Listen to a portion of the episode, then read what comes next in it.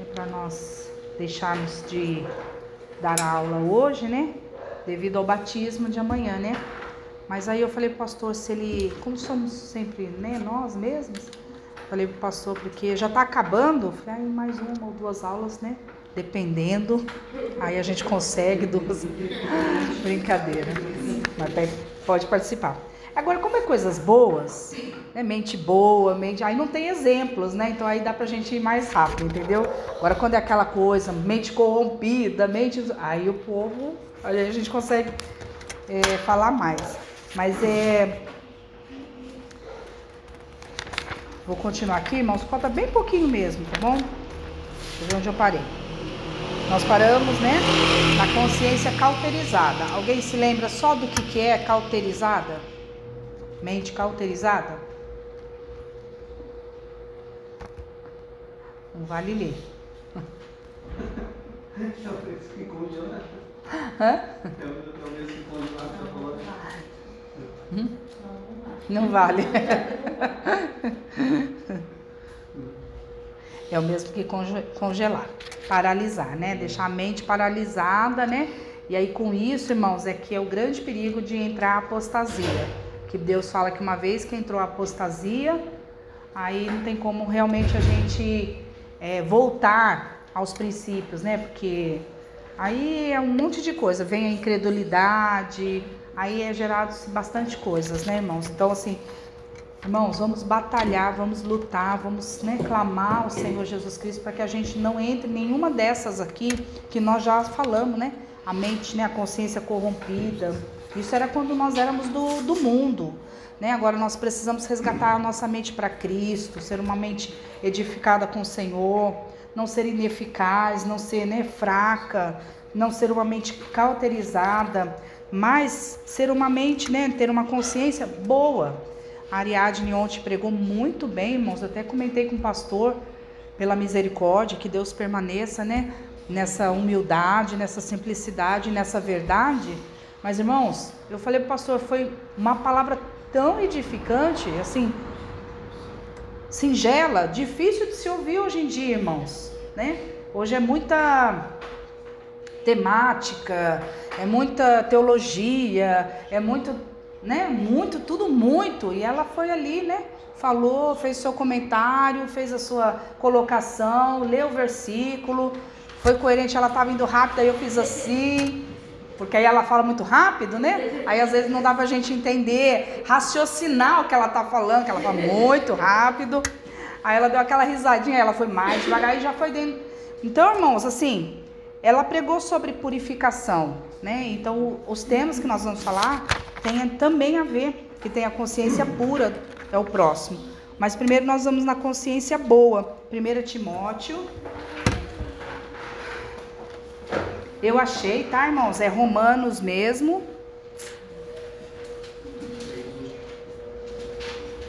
Romanos 2,15, tá? Tem a ver da semana da aula passada. Nós entramos na polêmica. E também no versículo que o irmão Paulo Henrique leu. Que também fala a respeito disso. Tá bom? Só pra gente relembrar, né? Que eu falei que ia trazer para os irmãos. Alguém, alguém já achou? Pode ler. 1 Timóteo 1, 19.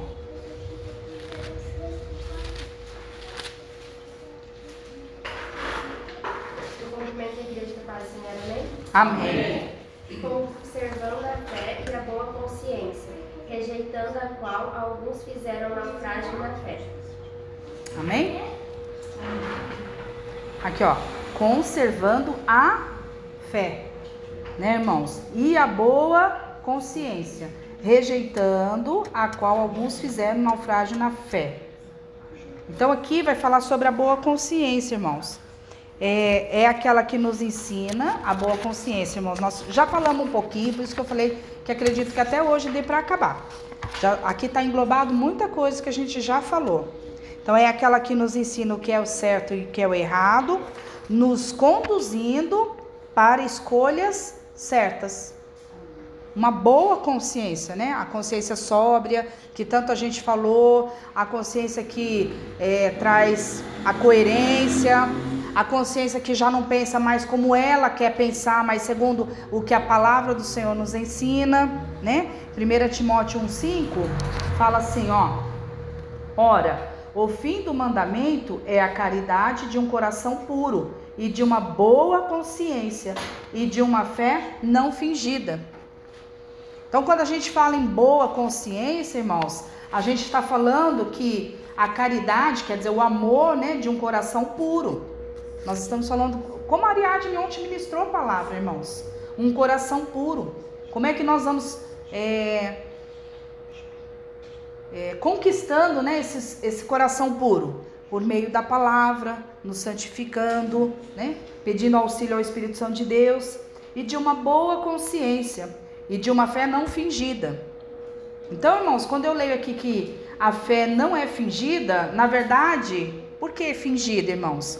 Que às vezes a gente quer crer em, em algo que a palavra de Deus não está dizendo que é. Como nós falamos, né? Tem as coisas do mundo que o povo traz para a igreja, acreditando que aquilo é fé. Então, às vezes, irmãos, nós não podemos ter essa fé. Ela não pode ser fingida, ela tem que ter uma boa consciência, ela tem que ser sóbria, ela tem que ser plena no poder da palavra do Senhor. E isso, irmãos, requer confrontos, isso requer verdadeiramente ministrações, porque o que quebra, irmãos, um pensamento é, altivo ou um pensamento que muitas das vezes tem de anos é a ministração poder da palavra. Você vai ministrar a palavra de Deus, você vai falar segundo o que, o que a palavra de Deus nos ensina. Então, se a palavra de Deus, como a palavra de Deus tem poder, irmãos, vai chegar uma hora que o próprio Espírito Santo de Deus vai convencer aquela pessoa a ela mudar pela palavra de Deus. Os irmãos estão entendendo? É que eu falei, quando é coisa boa, assim, saudável, quase ninguém nem liga. Então, irmãos, a boa consciência ela vai nos conduzir.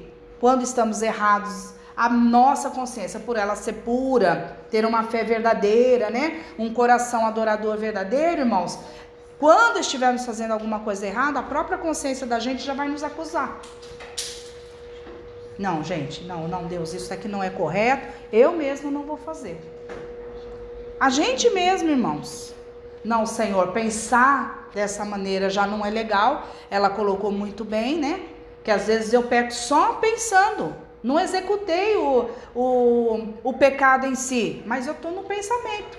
Já estou pecando, irmãos, porque Deus sonda os pensamentos e o coração. A palavra do Senhor fala isso, né? E aí nos conduz para escolhermos aquilo que é correto, irmãos. Por quê? Porque a nossa fé está o quê? Alicerçada na palavra. Por isso a importância de termos essa fé boa. Paulo, quando ele era Saulo, né, irmãos, em Atos vai falar isso. O perseguidor dos cristãos, ele não tinha essa consciência, né, de quem ele realmente perseguia, até que ele conheceu a Cristo e escolheu servir a Cristo. Então, Paulo, irmãos, na verdade, ele achava que a fé dele era correta e o que ele fazia era correto. Nós já falamos aqui, né? Por isso que eu falei, vai repetir algumas coisas, irmãos. Porém, irmãos, não era o que era correto diante da palavra de Deus verdadeiramente. Ele ainda estava errado, cego, né? Mas quando ele entendeu que a palavra de Deus ela era a verdade mesmo, irmãos, e ele teve um encontro com a verdade, impactou né, os preceitos dele, os conceitos. Olha, irmãos, impactou os conceitos que ele levou a finco. Né? Tantos anos ali, ó, fiel. A palavra do Senhor fala que ele era fiel. Então ele veio de um conceito assim, irmãos, fidedigno. Mas de repente ele se deparou com uma coisa que era muito maior do que aquilo, que ele achava que era correto. Jesus Cristo. E aí aquilo que ele achava que era o certo, irmãos, não houve resistência, caiu por terra. Ele cedeu verdadeiramente à palavra de Deus. Ele falou: Não, Senhor, tem alguma coisa de errado dentro de mim. A consciência dele, irmãos, começou já a trabalhar. O Espírito Santo de Deus, quando teve um encontro ali, que ele teve que cair, a consciência dele já foi outra. Acho que bateu lá o Tico e o Teco, aí começou a funcionar direito, como o pastor fala, né? Porque ali quem agiu, irmãos, Foi o Espírito Santo da verdade. Porque Deus encontrava em Paulo verdade, irmãos. Ele viveu no engano, mas com verdade. Acreditando que aquilo era verdade. Os irmãos estão entendendo o que é verdade? Então, quando ele vê que o que ele vivia era engano, ele não quis. Ele quis viver verdade. E quando, por isso que eu falo, eu gosto muito assim de Paulo, irmãos, que a gente vai aprendendo em vários detalhes, em várias situações da vida da gente, em, vários, é, em várias ministrações, a gente pode colocar Paulo, por quê, irmãos? Porque ele é um exemplo, né? Então, assim, ele quis realmente, irmãos, a consciência dele foi sendo trabalhada pelo próprio Espírito Santo de Deus. Deus achou graça em Paulo e ali ele realmente conseguiu se entregar para o Espírito Santo de Deus. Amém, irmãos? Amém. Tá, então vamos falar sobre a consciência pura. A pura, Ariadne. Está lá em Atos, capítulo 26. Então, irmãos, nós acabamos de falar do quê? Consciência boa. Atos 24, versículo 16.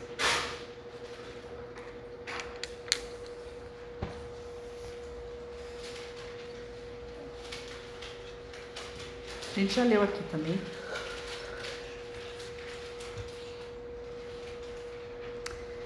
E por isso procuro sempre ter uma consciência sem ofensa, quer dizer, pura, tanto para com Deus como para os homens. É o que eu falo, irmãos. Muitas das vezes eu já vou ler aqui para nós. É o que eu falo. Nós, como líderes, precisamos agir não é que a gente é puro, irmãos, inocentes. Estou falando ensinar a cada um de vocês na pureza da palavra. Nós fazemos isso. Mas se a pessoa ela vem com uma mente é, maliciosa, com uma mente errônea, com uma mente errada, o próprio Deus, irmãos, é que vai advogar, porque aqui ele fala assim: olha, eu procuro ter uma consciência limpa, pura, tanto para com Deus quanto para os homens. Porque aí, irmãos, não teria nada do que ele ser acusado. Aí o diabo, irmãos, não iria prevalecer. Porque Paulo, irmãos, quando ele, ele, ele pregava o evangelho, ele não forçava nenhum ser humano, porém ele falava a verdade. E se ele tivesse que questionar, se ele tivesse que lutar pela verdade, ele falava a verdade.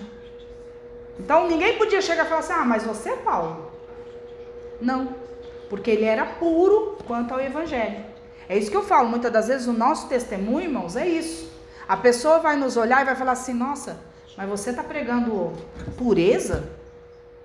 Sabendo que a pessoa não foi liberta, porque testifica, irmãos. Se testifica nós que somos do Espírito Santo de Deus, irmãos, imagina quem é do mundo no sentido de malandragem.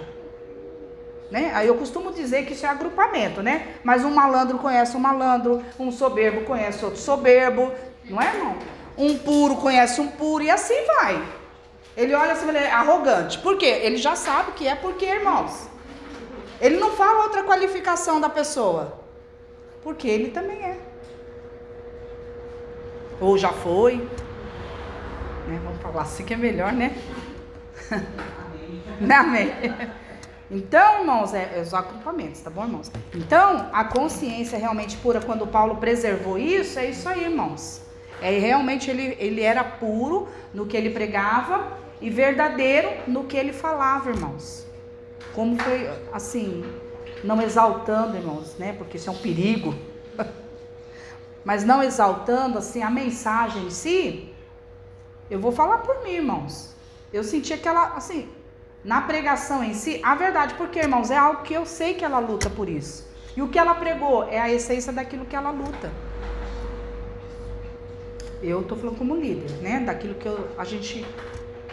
Então eu vi, irmãos, eu vi aquilo que ela foi pregando. Eu falei, Deus, obrigada, porque ela foi abrangendo algumas, dentro da palavra, algumas coisas que eram dúvidas para ela. Ela já foi falando dentro da palavra.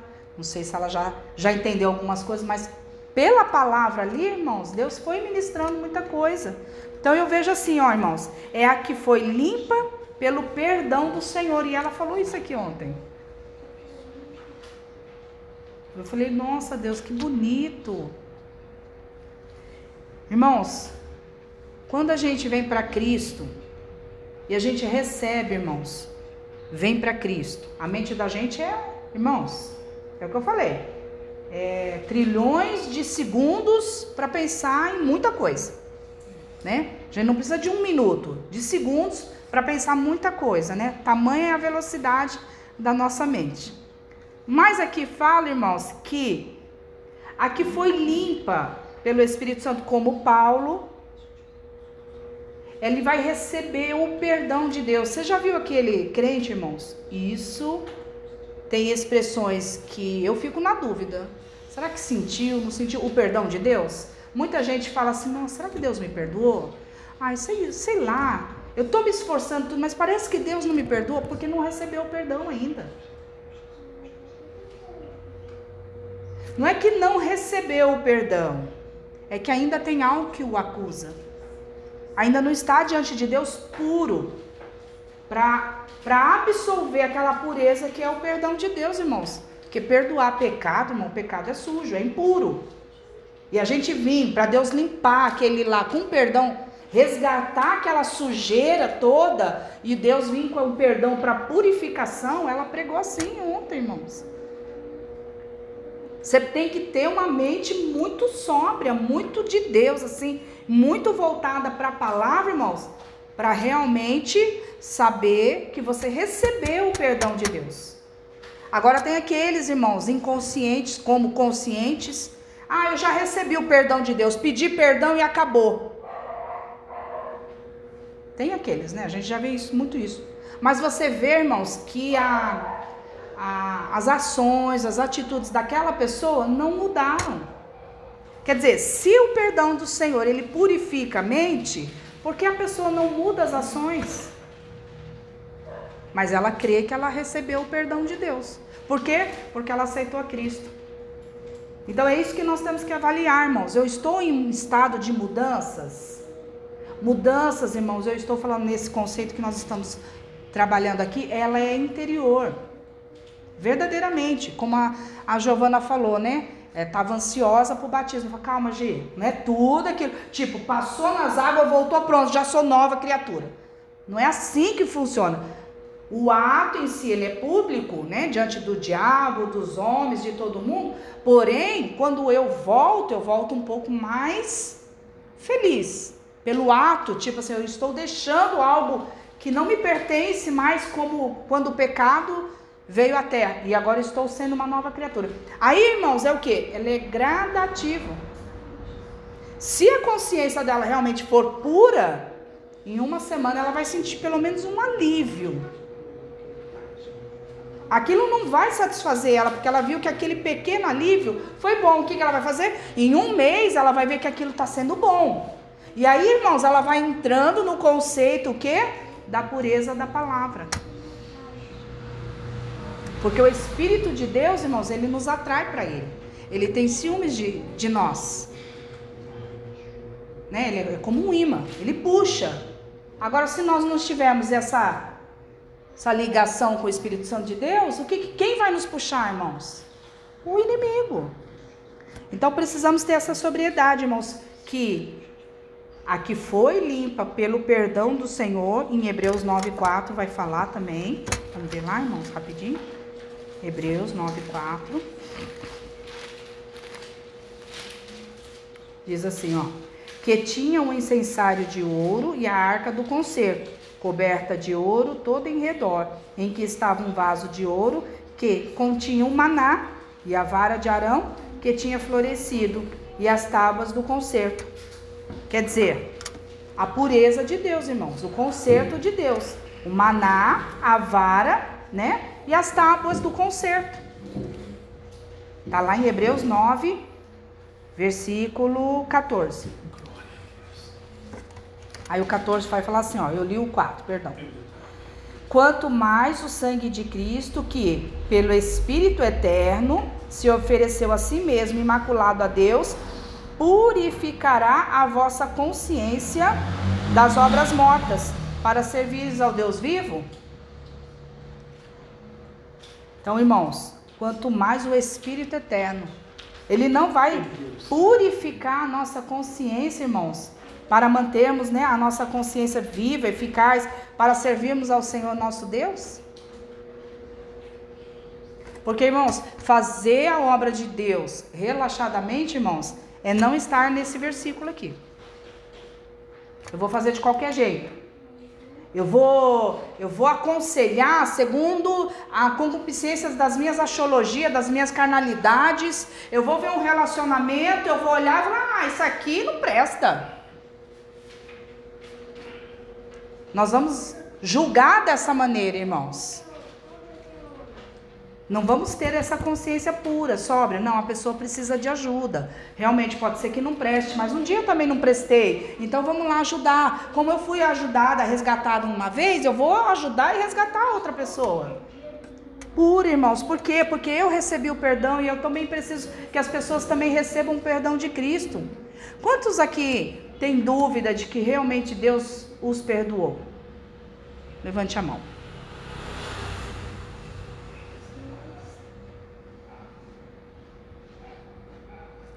Bênção do Senhor, ninguém tem dúvida, né? Então, as pessoas estão com a consciência pura aqui. Amém, irmãos? Então, e deve ser conservada, limpa, sem pecado. Consciência pura, irmãos, é a que foi limpa pelo perdão do Senhor e deve ser conservada. Quem é que vai conservar a minha consciência limpa, irmãos? O Espírito Santo de Deus, com as minhas ações. Aí quando a gente fala, Senhor, livra do laço do passarinheiro, qual é o laço? Para a gente fazer um laço, você tem que ter dois cordões, certo? Certo? É. Dois barbantes. Um laço só, você não faz um laço. Né? Vamos, fazer vamos pegar o tênis. Então, aqui, irmãos, livra do laço do diabo. Para fazer, irmãos, aqui, ó. É eu e o diabo. Esse é o laço do diabo. Então, me livra de fazer um laço, um elo com o diabo. Porque eu preciso manter a minha consciência realmente conservada e limpa, sem pecado. Está lá em 1 Timóteo 3,9. Davi, no Salmo 51, 10, um salmo bastante conhecido também, ele teve a sua consciência purificada, irmãos, depois de ter pedido perdão a Deus. Ele pecou, ele verdadeiramente se arrependeu, porque depois disso, irmãos, nós não vamos ver mais que Davi ele é, adulterou ou assassinou, por que, irmãos? Porque ele realmente se arrependeu daquilo que ele fez.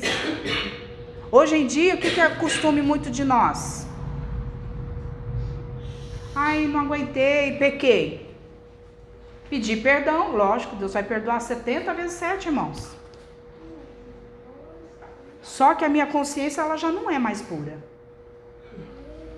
Eu vou pedir o perdão para Deus, Deus vai perdoar, irmãos, que Deus ele é santo, ele nos ama. Só que eu pedi o perdão, irmãos, sem um verdadeiro arrependimento, porque chega dois, três meses, chega um ano, eu caí no mesmo erro. Quer dizer, a minha consciência não foi pura, eu não mantive, né? Eu não conservei limpa realmente, irmãos, a minha consciência. Eu deixei me corromper, eu deixei me contaminar. Eu fui pela euforia da, do afé da minha carne, dos meus olhos, e eu fui deixando me envolver nossa, fala mais alto que eu. Nossa, porque. Não, irmãos, não pode. O Espírito é o que prevalece. Porque eu sirvo um, um Deus, irmãos, e nós servimos, eu estou falando nós no, geral, um Deus todo-poderoso. Tentações vamos ter, vontades. Irmãos, tudo isso nós vamos ter. Eu estou só qualificando, irmãos, a soberania de Deus. Que podemos sim sendo massacrados, como ela falou. Vencer, irmãos, pelo Espírito Santo de Deus. Com isso, eu vou adquirindo o que, irmãos? Consciência pura. Agora, se eu não estou nem aí, não tenho mudança, estou vivendo a mesma vida, dentro do meu coração, a minha mente vai a mil por hora. Quando eu vou ver, eu preciso resgatar ela lá do Japão para cá, porque o pensamento foi tão longe né? E aí voltei. Aí até eu dar o primeiro passo, o pensamento já foi até o Japão de novo, voltou. Tá entendendo, irmãos, como é difícil a caminhada na pureza? Se torna meio pesado, irmãos. A perna vai pesando. O coração vai ficando pesado. Por quê? Porque eu preciso verdadeiramente, irmãos, nós falamos bastante aqui a respeito aqui atrás sobre o arrependimento. Então Davi, irmãos, ele nos ensina isso. Ele pode ter sido sim um assassino, pode ter sido sim, né? Foi um deslize dele, pode ter sido adúltero, porém se arrependeu.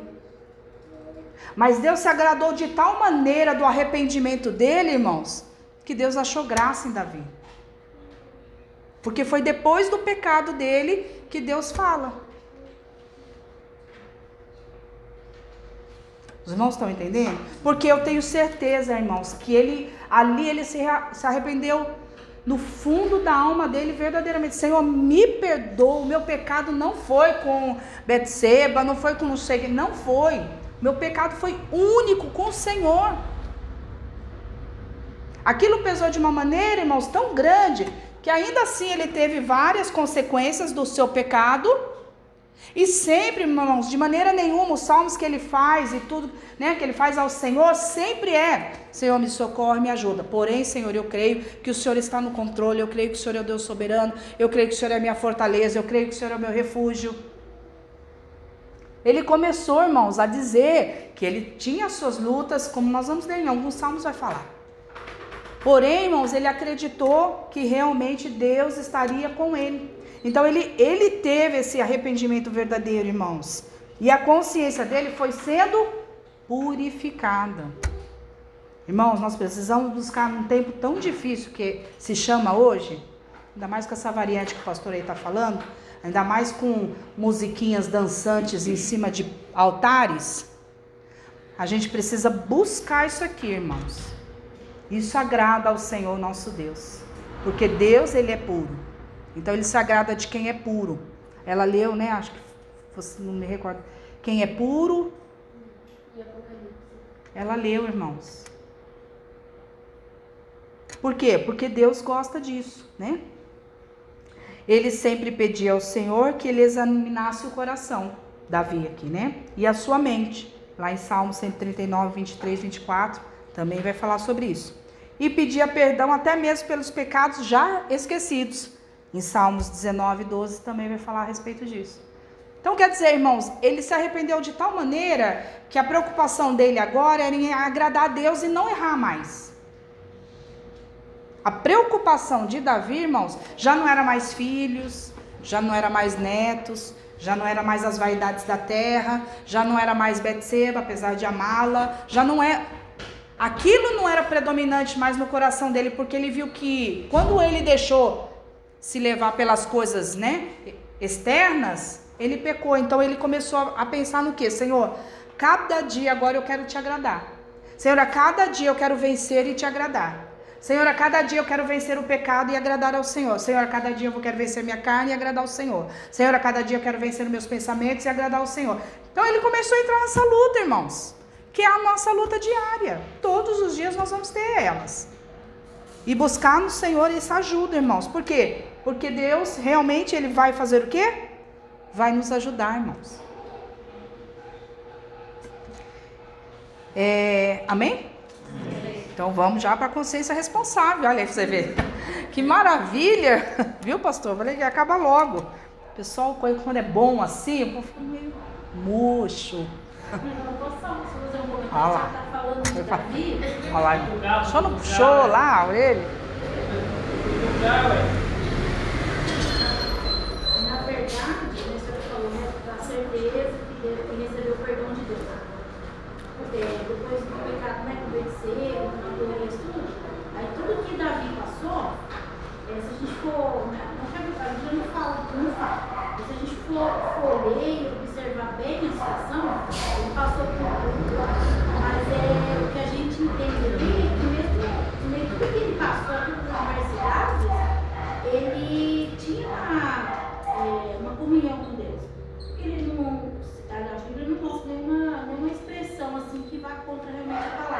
Então ele aceitou as consequências, né? Só como o filho dele morreu, que ele, que ele expressa os, os, sentimentos assim. Mas não murmurou, não, né? Era uma consciência, se a gente fosse for ver, ele passou, parece que a gente sente lendo a palavra, ele passou muito sóbrio, entendendo o que ele estava passando. Nossa, irmãos, quando isso acontece é melhor ainda. É. Né? É é. Porque aí a gente não, não se indigna, né? Na verdade, é com o próprio Deus. Uhum. Ele aceitou e passou ali em comunhão mesmo, né? E depois foi para que foi restituído, né? Vamos lá então, irmãos, falar pela consciência responsável. Romanos 13, Atos Romanos 13.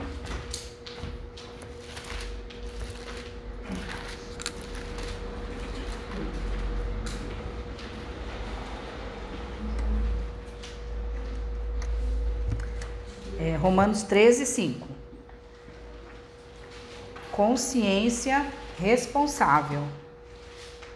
Romanos capítulo 13, versículo 5. Portanto, é necessário que lhe estejais sujeitos, não somente pelo castigo, mas também pela consciência. Aí o que a irmã Bia falou, acabou de falar. Não pelo, só pela consequência do seu erro, mas esteja atento às consequências dela, dos seus erros, né? Porque, irmãos, uma consciência responsável, no caso, como ela relatou de Davi, ele tinha sobriedade realmente de que o que ele estava passando era porque ele tinha cometido algo de errado com Deus. Então ele era sóbrio, ele foi responsável nas suas ações. Irresponsável quanto ao pecar, porém responsável nas suas consequências. Que é o que todo mundo gosta de fugir, irmãos. Quando Deus vem com consequência, todo mundo já começa, porque Deus, ah, porque Deus, e não sei o que, ah, mas, mas Deus. Planta-se e depois não tem a consequência, irmãos. Mas não tem a sobriedade, a responsabilidade daquilo que plantou. Sabe por que isso acontece, irmãos? Porque não se arrependeu.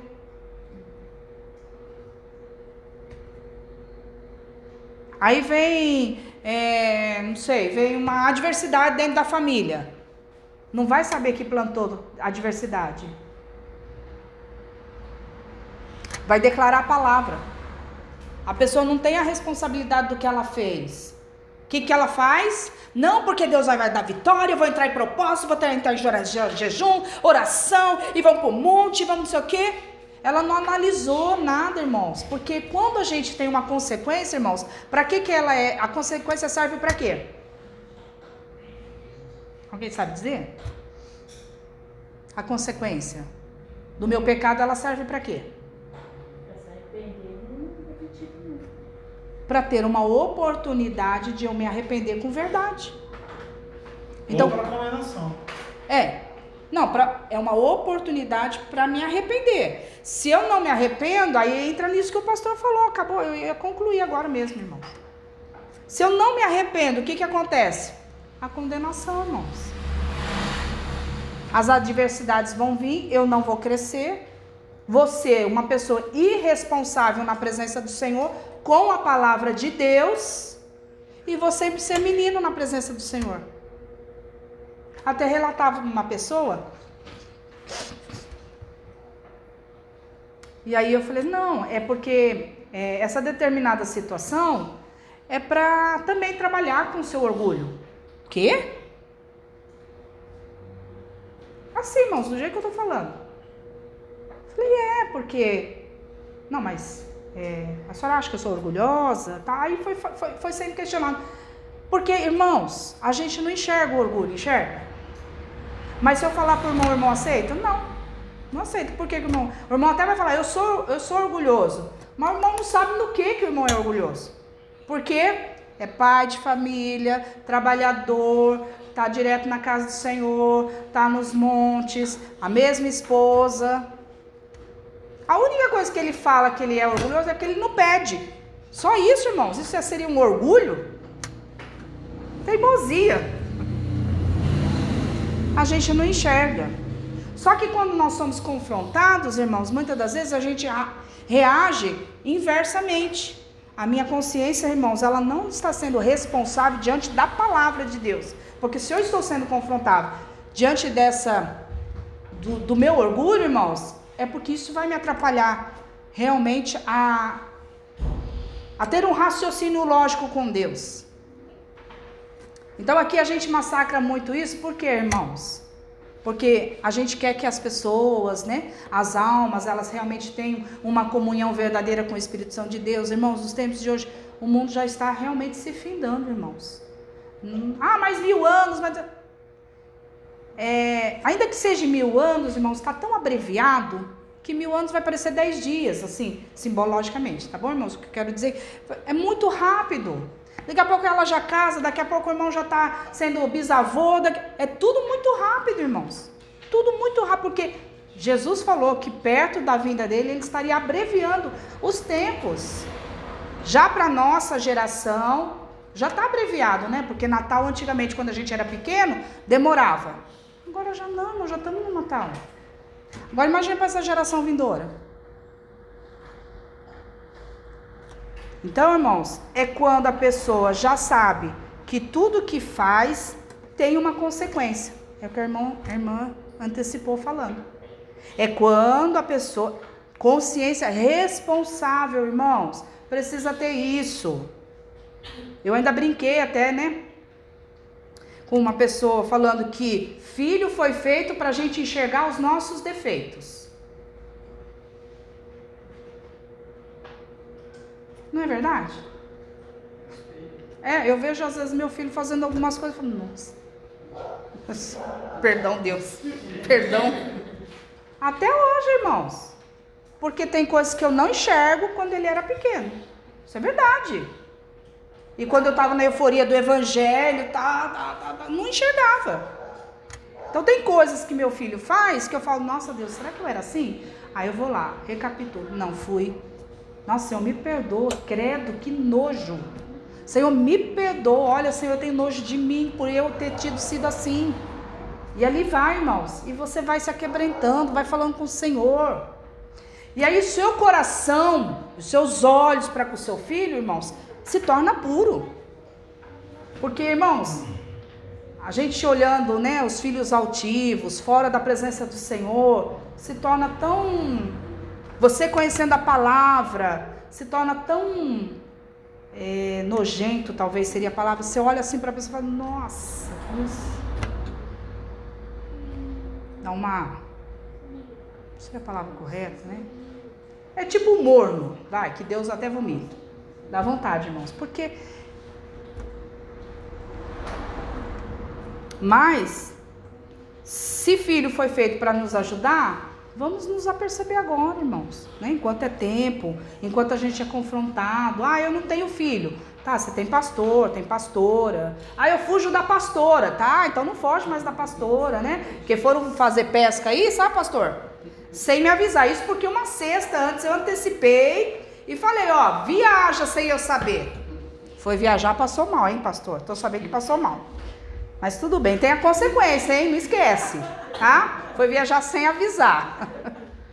Olha aqui, irmãos. É quando a pessoa já sabe que tudo que faz, ela tem uma, conse uma consequência. E por isso ela assume a sua responsabilidade dos seus erros. Sendo capaz, olha que bonito isso, irmãos, de sofrer, se for preciso, para estar bem com Deus. Nossa, isso eu achei lindo. Falei, Senhor, Davi. Ele lutou para isso, irmãos. Né? É, 1 Pedro, aqui está um 2, mas eu acho que é 2. 1 Pedro.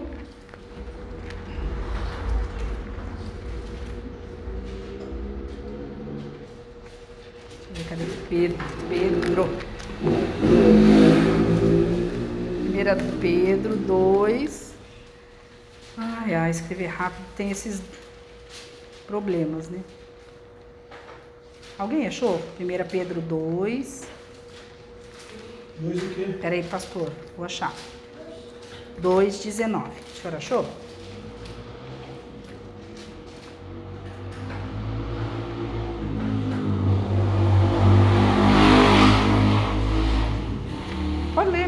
favor.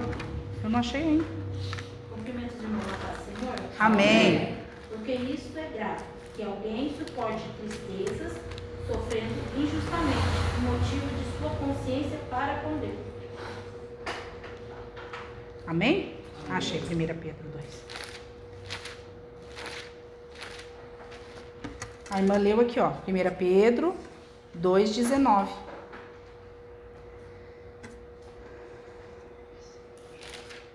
A gente vive muito esse versículo aqui nessa igreja.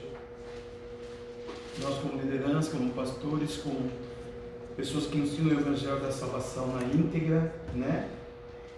Porque é coisa agradável que alguém, por causa da consciência para com Deus, nós temos a consciência para com Deus, de tentar levar um santo evangelho de santificação, de pureza, e a Ariadne ontem absolveu isso muito bem, foi muito bem, obrigado, né? Mas hoje foi já um culto extraordinário mesmo. Pena que a Ingrid não gravou, não sei o que deu na Ingrid ontem, que ela não gravou. Ontem era um culto para ser gravado, né? Para o mundo inteiro podcast ouvir e as pessoas aprenderem, né? Depois eu fiquei tão abalado de não estar gravando que. Eu não falei com a Ingrid, né? Mas é isso daqui. Por, porque é coisa agradável que alguém que alguém, por causa da consciência para com Deus, eu tenho a consciência para com Deus. Eu bebia, eu fumava, eu traía, eu era homossexual, eu era bandido, eu era drogado, eu era viciado, eu era isso, eu era tudo. Tudo que podia ser de mal. Pensa em tudo que um ser humano podia ser de mal. Arrogante, soberbo, orgulhoso, vaidoso, mentiroso, né? E demoniado, tudo. Ele vem para Jesus, ele tem a consciência com Deus agora. Quando ele tem essa consciência com Deus, ele vai sofrer agravos. O irmão A não vai concordar, o irmão B não vai concordar, o chefe não vai concordar, o, o vizinho não vai concordar, né? um parente não vai concordar, um cunhado, uma cunhada, um sobrinho, um filho, um enteado, não vai concordar. Você tem uma consciência para com Deus. O que, que é? Babaquice, pô, não pode pôr luzinha? É na casa dele então, quando na nossa casa não pôr nós quiser. Só para grávida, tem crente que faz isso. Então, só para grávidos, luzinha é uma coisa simples, na época de Natal, né? Padecendo injustamente. A gente vai padecer injustamente. A pastora está aí com o pé inchado, está aí sofrendo retaliações do mundo espiritual. Nós, nós batemos o carro, nós batemos o cara, bateu na gente. E o peso espiritual de trazer a mãe do Rocha para o batismo e trazer a Giovana para o batismo. A Miguel, desde o primeiro instante que ela existe como ser humano, eu já sabia que ela ia descer nas águas. Né? Era normal, foi só trajetória.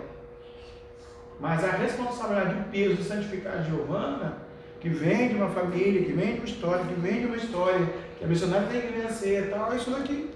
Né? Nós vamos sofrer agravos, e as gravas às vezes é na carne, agrava às vezes é do carro, agrava às vezes é na vida financeira.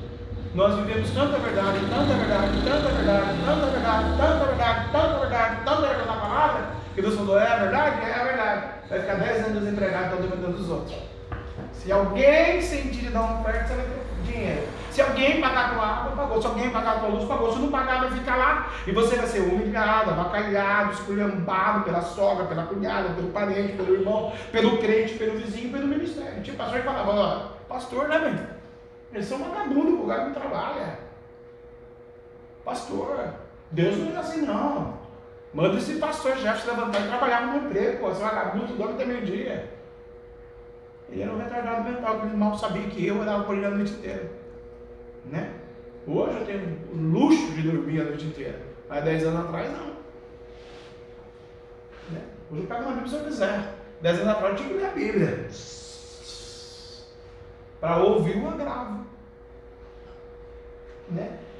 Então a libertinagem, o pecado, o diabo, o satanás, o principado, a potestade, a legião, a maldição, o homossexualismo, a amizade mundana, tudo isso foi pregado aqui na, no batismo e a gente sofre os, os agravos, padecendo injustamente. Por que a gente padece injustamente? Porque vem a retaliação. Então esse versículo ele é muito bem colocado. Vem a retaliação. E aquele que pecar contra Deus, Deus fala no livro do Êxodo, que ele risca essa, essa vida, esse ser humano, do livro da vida. Então, se eu sei a verdade, vivo uma verdade, aprendi uma verdade divina, né? Eu tenho que andar nela. Um outro deslize um outro, né? Mas cotidianamente, sempre voltar no mesmo erro, uma hora Deus me risca do livro da vida. E daí? O que foi do meu batismo? O que foi da minha ceia? O que foi da minha fé? O que foi do meu dízimo? O que foi? As pessoas ainda estão tão vazias dentro dela mesma, nós fazemos a obra hoje à tarde, deixamos a pastora lá no hospital da Vila Industrial, achamos que ia demorar e vamos resolver alguns assuntos. Eu, o, o Davizinho e o, o irmão Cristiano. E fizemos as orações onde nós fomos, né? Vamos na oficina ver, ver o Virtus também. E na última oração, até a mulher deu uma cesta para a gente agregar na outra cesta, tinha uma mulher vazia lá de alma, uma mocinha, uma jovem, novinha. Aí eu perguntei se não é, é cristã, moça, no, final das contas, ela falou, não, eu sou desviada. Até o irmão Rocha falou, se ela estivesse na igreja, ela vai casar, o irmão dá para casar com o Rocha. e a nossa foto é uma mulher por baixo. 15 anos? Não, ela deve ter uns 27. Ela, ela, ela tem. Eu não sabia.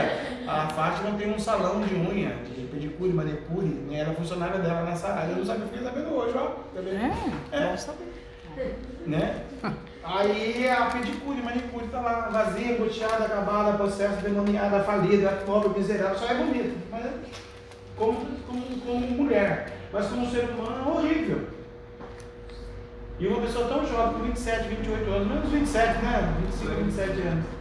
Puxa vida, era para ser legal, bacana, elegante, fantástica na igreja, na casa do Senhor, né? Está sofrendo decepções, por quê? Eu falei com o Cristiano na saída da, da- da- da- de lá, né? No carro, eu, o Cristiano e o Davi. Porque é um compromisso. A humanidade, a sociedade, a igreja em São José dos Campos, ela não tem um compromisso com Deus. Os grandes líderes das igrejas evangélicas do Brasil não querem compromisso com Deus Santo. Me dá nisso daqui. Quem quer só para grave, porque o diabo vai bombardear. Imagina, você vai pegar a verdade, vai santificar a verdade. O diabo não vai retalhar um, retalhar um Lucas, um Davi. Não vai ter nenhuma retaliação na, na, na pelo testemunho. Se não dobrar o joelho, a Giovana teve. Nós vamos no monte, alguns anos atrás, nós estávamos lá lutando é, com o Satanás, o espírito maligno na vida da Giovana. Ela estava possessa, uma criança possessa no monte.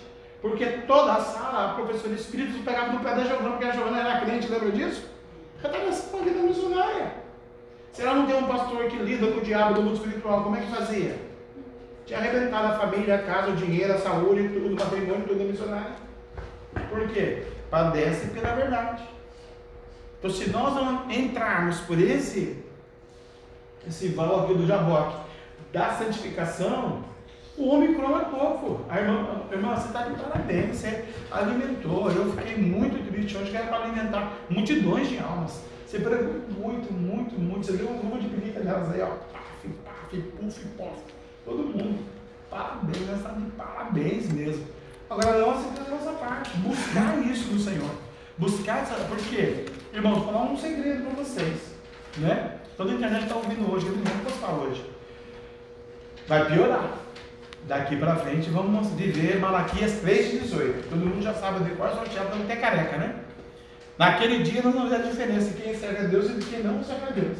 Aquele que está buscando a Deus por conhecimento só, aquele que está buscando a Deus por dinheiro só, aquele que está buscando a Deus por posição só, aquele que está buscando a Deus só por ministério, que está buscando a Deus de arar, que a pastora disse aqui, ai daquele que faz a obra relaxadamente. A humanidade da era moderna hoje está fazendo a obra de Deus relaxadamente. Né? Se não for em troca de alguma coisa, não é mais por amor. Porque se fosse por amor, hoje, sexta-feira, isso aqui estava lotado. Eu disse para uma ovelha minha, 8 horas tem tudo hoje. Ah, mas eu estou sem carro. Mas é tão pertinho. Nós não estamos em Londres, nós não estamos em Jacareí, Guaratinguetá. Nós estamos a nem um quilômetro longe da casa da sua casa, dá um quilômetro? Dá 800 metros, porque eu andava a minha pé na casa do Senhor. Agora, se eu amasse a Deus verdadeiramente, eu estava aqui. De burro, charrete, de Uber, de avião, eu vinha na casa do meu Deus. A gente ia a pé, né, pastor? Na casa do Senhor. Não por causa da pastora lá que ensinava também tremendamente, não. Tanto é que ela caiu, pecou, está com Satanás. Mas ia por amor a Deus. Para aprender de Deus, absorver de Deus. Por quê? Ia chegar esse tempo. Você já pensou esse tempo? Então quem tem um amor verdadeiro de Deus vai padecer a hora. Quem não tem, vai ter uma lutinha ou outra e vai passar. Vai ter lutinha. Agora o preço de você falar a verdade, viver a verdade, você vai sofrer. Só que quem muito é dado, muito é exigido, também é muito abençoado. Aqueles que vão sofrer, vão sofrer. Sabe se Deus ele vai perdoar ou não. Aí vai depender da comunhão, da santificação, da intimidade. Deus falou o que para Davi? Davi, você não vai construir minha casa. Por quê? Você é bacana, você é rei, você é rico, você é milionário, você é escolhido, você é ungido, mas você tem uma mão sanguinária. E eu não vou habitar o tempo humano que o homem sanguinário fez. O que, que Deus está querendo dizer isso quando Deus fala isso para Davi para a sua igreja hoje? Se você pecar, eu vou te excluir do meu livro. Você vai pecar uma, duas, três, dez, vinte, setenta vezes sete, setenta vezes sete, setecentos milhões de vezes. Vai chegar a 700 milhões de uma vez que Deus vai virar a situação para você. Então lá, ó. Não dá, né? Não dá para andar assim. Ou você entra pelo caminho da santificação, porque a Bíblia diz santificar, porque amanhã eu vou fazer maravilha no meio de vós. Eu acho que isso é bacana. Ele deixa milhões de igrejas aí abertas, pregando o nome dele, esculhambando o nome dele, e ele perdoa toda hora. Queria ver se fosse nesse tempo aqui mesmo, né? Aqui, ó. Acabei de ver aqui, ó. Êxodo. Uma aula passando um pouquinho, deixa eu levar um dia para acabar, né? 32, 33. A gente gosta de aprender com a pastora, mas tem que falar isso aqui para o povo também. Porque às vezes a gente fala, a pessoa fala, não é assim não. É, êxodo, capítulo 32, Êxodo versículo 33. Né? Ele é o Senhor que nos sara, acabamos de falar, acabar essa campanha, mas aqui no Êxodo 32, 33, ele fala com muita propriedade para nós. É? Então disse o Senhor a Moisés: Aquele que pecar contra mim, a este riscarei eu do meu livro. Você já pensou? É o que eu falei para o pessoal na aula, falei para a dona Vera: vai descer amanhã nas águas, né? No sábado, para pecar contra ele depois? Para ele riscar o segundo livro dele? Aí vai andar com Lúcifer, que brincou com Deus. Você não pode andar com 70, você não pode estar começando agora a vida com 14, não pode brincar com Deus. Eu não posso brincar com Deus, ninguém pode brincar com Deus. Por quê? Nós temos que viver a verdade, padecer por esse nome, viver a presença de Deus, porque Ele vai fazer as outras coisas para nós. Né? Vamos matar a carne, que a pastora está ensinando. Né? No caso do irmão vai trazer a varoa, no caso do cristiano vai abrir a empresa, no meu caso vai trazer as almas, mas nós vamos continuar com a mesma verdade. Seja uma alma endemoniada, seja um bilionário para vir aqui. Nós não temos que pregar a verdade. Se a pessoa gostou, gostou, se não gostou, cama e ri preso. Goodbye, não viver dela. Nós vamos viver na presença de Deus. Por quê? Aquele que pecar contra mim, a este riscarei eu do meu livro. Agora para, pensa, analisa. O mundo está morrendo de Omicron agora que vai levar 2 bilhões de pessoas agora para o inferno. Ok, eu não vírus que ele permitiu. E aqueles que estão vivos, que vão morrer de morte natural, e é crente, evangélico, lavado de vida, qualquer ministério, e não entrar no céu, como é que faz? Lutou, lutou, lutou, lutou, lutou, é flamenguista. Vice-campeonato. Você quer ser vice-campeão ou você quer ser campeão de Deus? Você quer entrar no céu dos céus ou você quer entrar no céu da Galáxia? No céu da boca de Toicari? Né? A gente se assusta, a menina viu um grilo ontem aí, quase morreu. E se ela viu um demônio, irmão, de verdade, forma de grilo? Ah, demônio! E daí? Como é que faz? Um grilo acaba com o crente, imagina um demônio. Em forma de grilo, como eu já vi muitos demônios. E se o meu nome estiver sujo com Deus, que nem ela pregou, quem é sujo, sujo mais ainda. Milhões, bilhões, trilhões de milhares, milhares de bilhões de pessoas evangélicas estão com o nome sujo. Diante dos Deus dos hebreus. E depois quer salvação, depois quer vitória, depois não quer retaliação. Então, nós que vamos pagar, viver a verdade, a pastora leu aí. Tem que sofrer um pouquinho de retaliação. Tem que sofrer um pouquinho para descer no nome de Jesus. Porque eu me reporto ao Calvário. Imagina ele pregado naquela cruz, pedindo água. Imagina essa cena. Por amor da gente. E o cara deu vinagre para ele.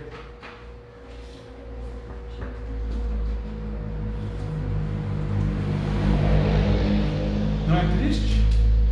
Imagina você, num sol escaldante, querendo uma água geladinha, o cara vem te dar um veneno, um vinagre, uma água morna. Você não vai beber. E ele gotejou até a última gota de sangue. Então esse Jesus, irmãos, vale a pena pagar o preço. É super, hiper, tremendamente difícil. Mas não é impossível.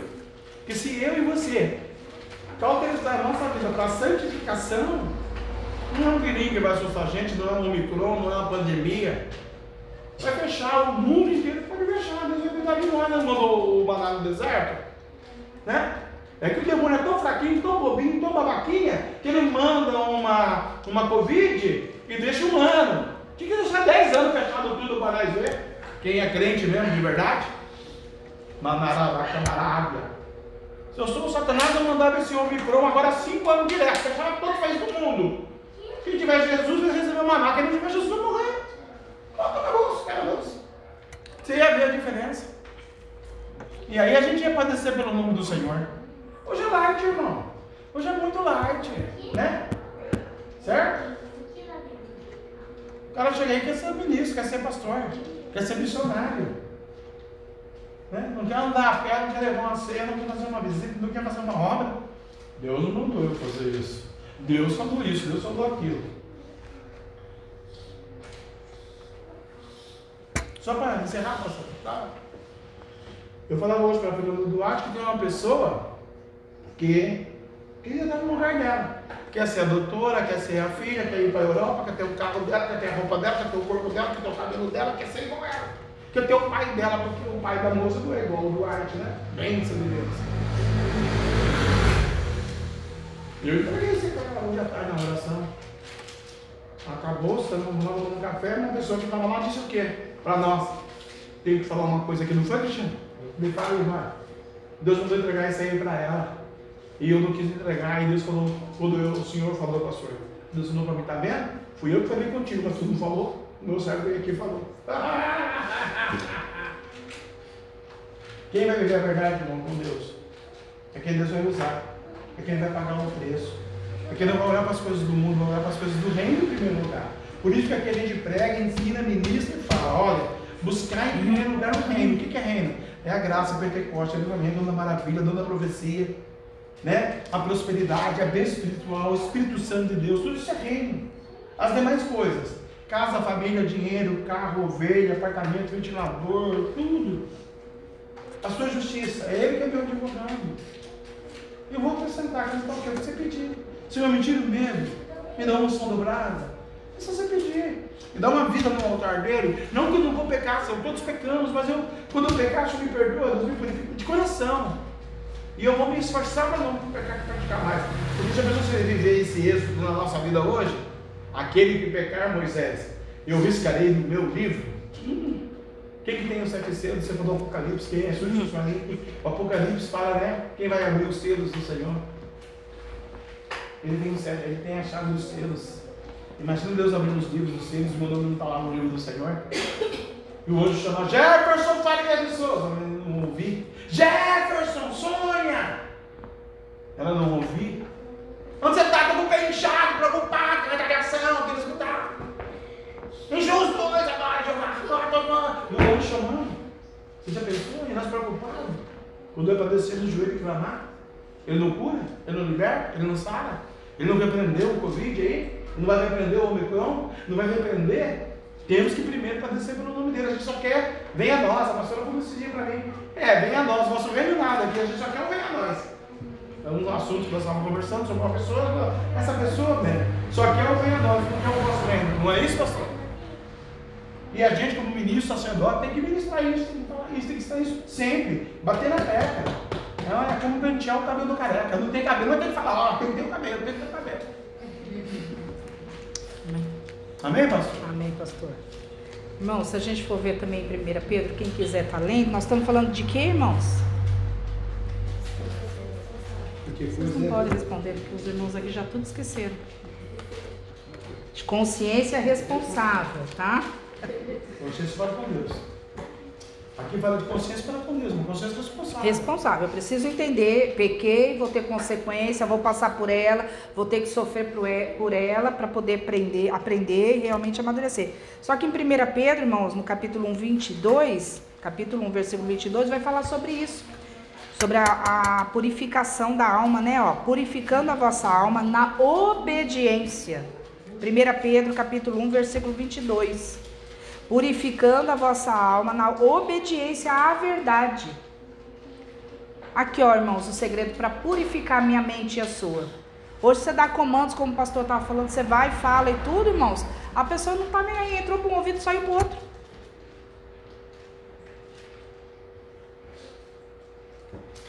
Então, assim, existem ações, irmãos, que eu realmente posso qualificar, não estou julgando, mas posso qualificar aquela pessoa como uma mente maliciosa, como uma mente não realmente é, convertida ao Senhor.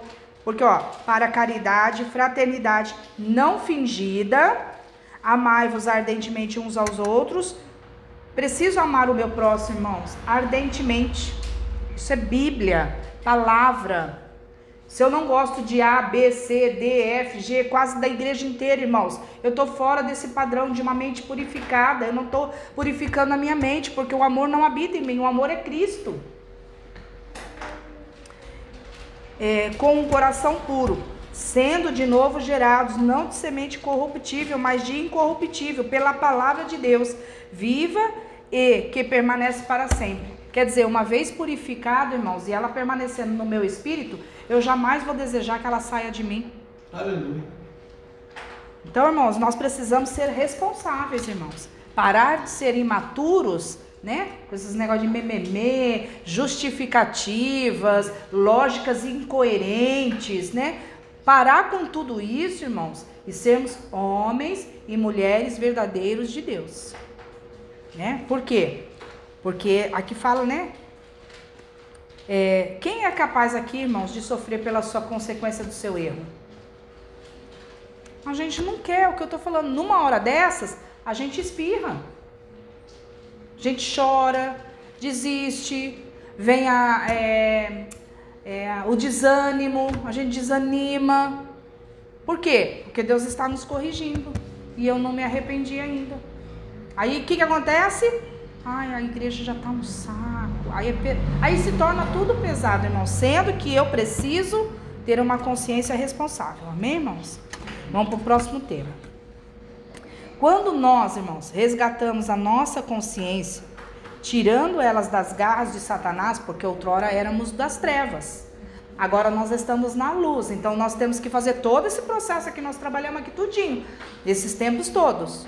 Nós temos que resgatar a nossa mente, a nossa consciente para a palavra do Senhor. Aleluia. Então, quando eu resgato a minha consciência pela, para, pela palavra de Deus, purificando ela, tirando os meus dogmas, tirando das minhas filosofias, né? Sendo limpada pelo Espírito Santo de Deus, irmãos, eu vou obter uma consciência natural. Isso é, é coisas que todos nós já temos quando formados, né? Está em nós como um instinto natural. Está lá em Provérbios 20, versículo 11.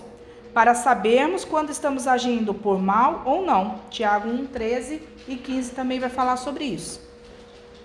Então, irmãos, eu já vou saber discernir, eu já vou saber entender quando a minha consciência ela saiu das trevas e eu resgatei ela pra, pra, pela palavra de Deus. Eu já vou ter esse Discernimento, irmãos, aqui fala é um instinto, mas esse discernimento pelo Espírito Santo de Deus. Outra coisa, irmãos, quando eu resgato a minha consciência das garras de Satanás, eu tenho a consciência adquirida, né? Estamos sempre aprendendo através e através de conhecimento nos tornamos conscientes do que é certo e errado. Quer dizer, nós vamos aprendendo então eu estou adquirindo conhecimento pela palavra. Então eu estou trazendo o que, irmãos? Conhecimento pela palavra. Eu estou tirando, eliminando realmente as impurezas e eu estou trazendo a minha consciência a palavra de Deus. Quer dizer, ela está purificada, ela está limpa, irmãos, para entrar conhecimento da palavra de Deus. Não conhecimento moralistas, não conhecimentos que muitas das vezes, né, é, eu possa vir a julgar a qualquer tipo de pessoa. Não, irmãos. Conhecimento que eu falo para minha purificação. Para mim. E aí fala o que, ó? Livrando-nos da ignorância do pecado. Nós não éramos, irmãos, ignorantes no pecado? Éramos. Lá em Atos vai falar 17 e 30.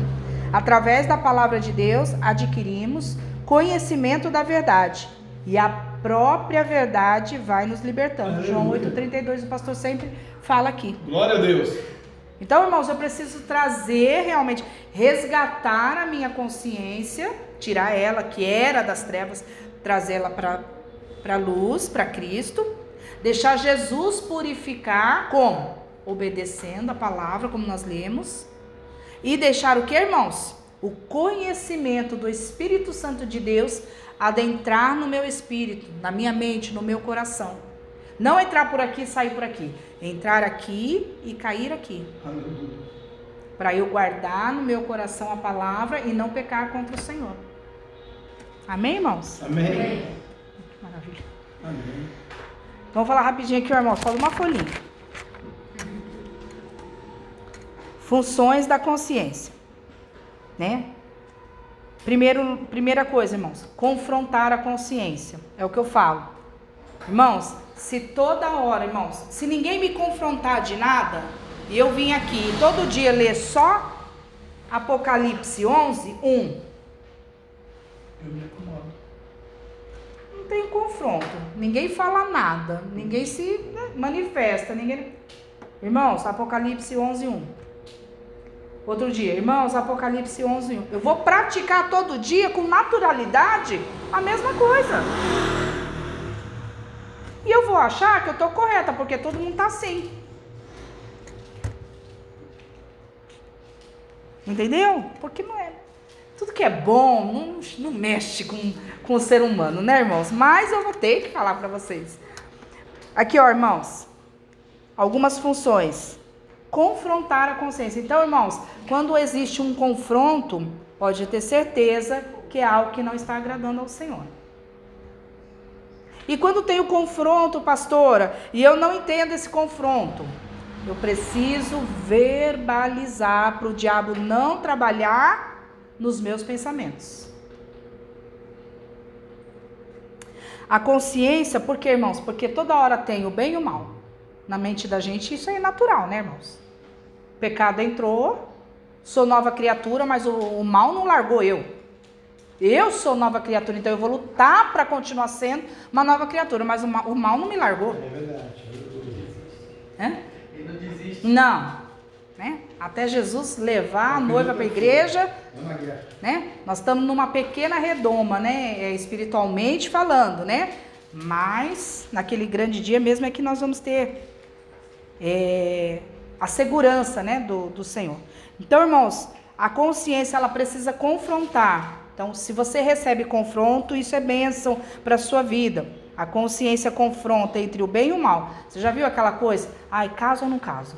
Meu Deus do céu, eu caso ou não caso? É de Deus ou não é de Deus? Senhor, o que, que eu faço? Senhor, é de Deus ou não é de Deus? Ai, mas ela é, como o pastor falou, ai, ela é tão bonita, meu Deus. Ah, não, mas ela é tribulosa. O pastor falou que ela é tribulosa. Ai, Senhor, mas eu estou precisando casar, mas ela é tão bonita. Não, não, mas ela é manicure, pedicure. Sabe aquela coisa, irmãos?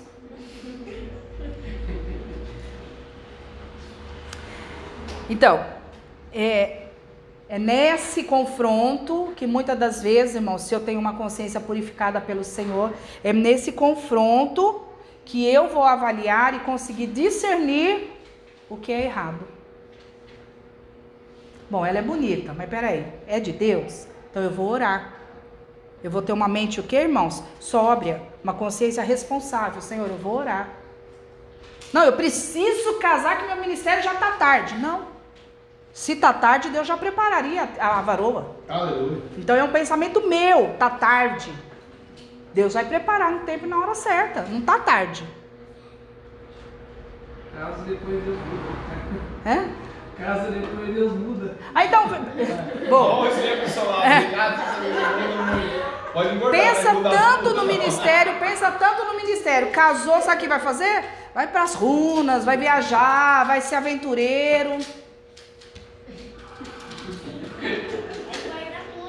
Né? Então Deus sonda, Deus conhece. Irmãos, nós precisamos. Não só no físico, que vai comer bastante, ela a mulher cozinha bem, mas também vai dar no pecado. Então, esse confronto, irmãos, ele nos acusa e nos interroga se estamos realmente certos ou errados. Lá em 1 Pedro 3, 16, 21, 1 Coríntios 4, 4 também vai falar a respeito disso, tá bom, irmãos? Outra coisa também que nós temos, algumas funções da consciência. Ensinar a consciência. A consciência, ela nos avisa antes de fazermos qualquer coisa, dando um sinal de alerta. Em Romanos, alerta. Romanos 9.1 vai falar isso. Não é assim, irmãos? É assim, irmãos. Aí o que, que a gente faz? Ah, não é tanto, vai. Mas a gente já sabe que é tanto. Mas porque eu quero satisfazer, fico naquele confronto, é de Deus ou não é de Deus? Faço ou não faço? É ou não é? Aí o que, que eu faço agora? Ah, eu vou fazer, vai. Se não for de Deus, Deus depois me perdoa. Afofo. Me enganando. Por isso que tem que ter a verdade, irmãos. A verdade.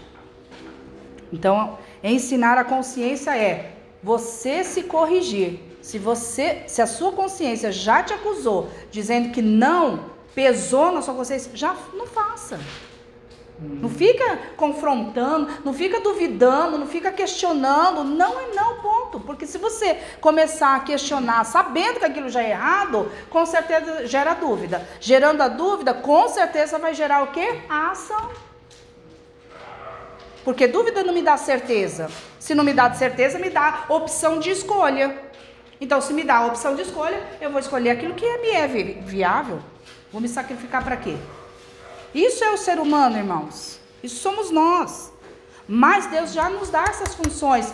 Quando, irmãos, nós resgatamos a nossa consciência já do das trevas, tá bom? Nós temos já isso quando nós já estamos na palavra, sendo edificados na palavra, tá bom?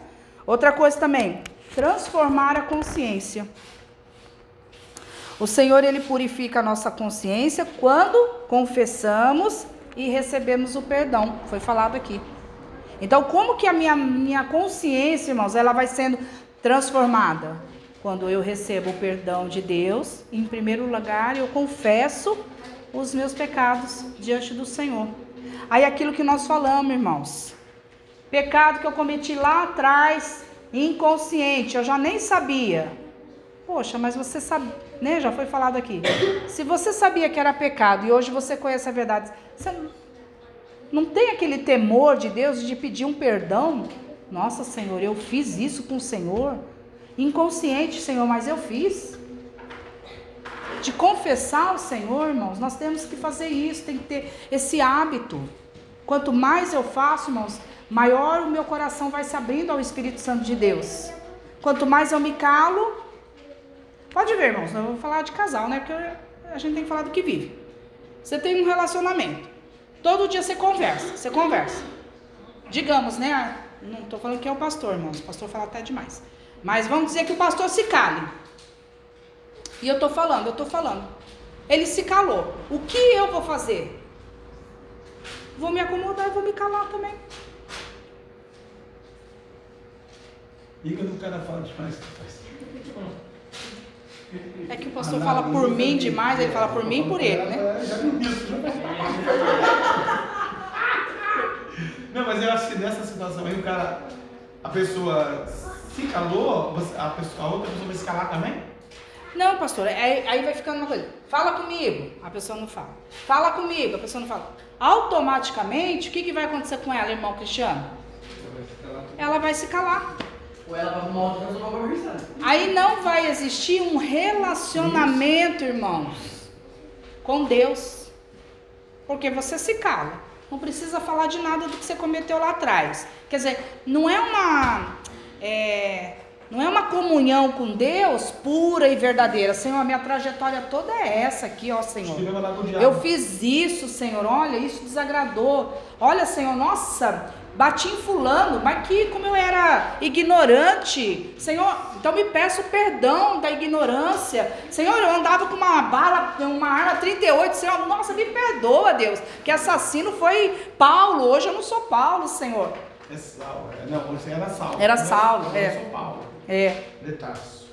Entendeu, irmãos? Isso cria-se o que? Um relacionamento com Deus, uma intimidade, uma profundidade com o Espírito Santo de Deus. Por quê? Quanto mais eu falo de mim para o Senhor, mais o Espírito Santo de Deus vai trabalhando no meu coração e na minha consciência.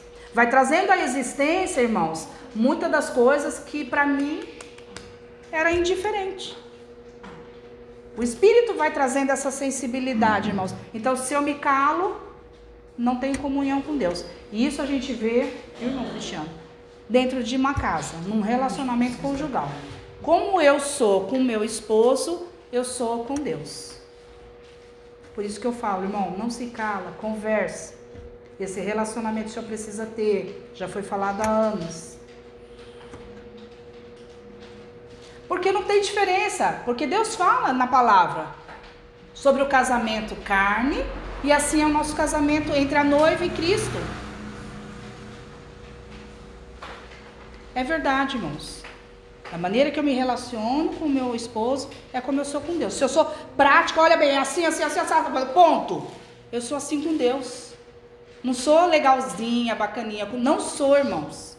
Sou prática com Deus. Deus funciona assim, é assim que eu quero, é dessa maneira. Aí eu vou, tenho que lembrar que eu sou humilde. Se o senhor assim achar por bem, tá, Deus. Tudo isso é falso, irmãos. Evangelho falso. É verdade, irmão. Hã? É, Deus olha e fala, meu Deus, quanta ignorância, mas amém. Vai aprender. Então, irmãos, eu, que nem eu falo, pastor, eu falo o verbo rasgado, irmãos. Verdade, nu e crua. Pastor é testemunho. Bem, não gostei disso. Olha, é assim. Ó, se eu fosse você, vigiava nisso. Olha, vamos fazer isso. Ó, não gostei disso. Olha, vamos fazer. É claro, irmãos. Ó, ai, apareceu um telefone aqui que eu nem conheço. Vê se você conhece. Do jeito que eu sou franca e aberta com o pastor, eu sou com Deus, irmãos. Assim como o pastor é comigo, Bem, apareceu fulano, ciclano, nossa, bem, havia uma pombagíria e aconteceu isso e não sei o que, não sei o que. Aí eu na hora, você se desviou, lógico, bem, já repreendi. E ele fala todos os detalhes. Então, então do jeito que o pastor se relaciona também comigo, irmãos, ele também se relaciona com Deus. Então a gente muitas das vezes pode avaliar também pelo Espírito, irmãos, não pela carne, mas pelo Espírito, como realmente um casal é. E como esse ser humano é com Deus. Eu fico imaginando. Falo, Deus, como será? Como será esse ser com o Senhor? Então, irmãos, hum, a gente precisa fazer o quê? Transformar a nossa consciência, deixar ela ser realmente purificada, confessando com o Senhor nossos pecados, falando a verdade com a esposa. Amém, irmão Cristiano?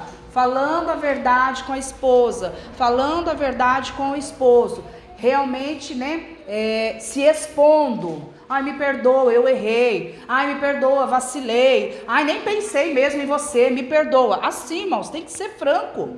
Não adianta. Quando o pastor me, me repreende ou me corrige de alguma coisa que eu estou em falta com ele, fala, ah, bem, nem pensei mesmo em vocês. Pensei no Lucas e no Davi. Me perdoa. Vamos seguir, ó, me perdoa.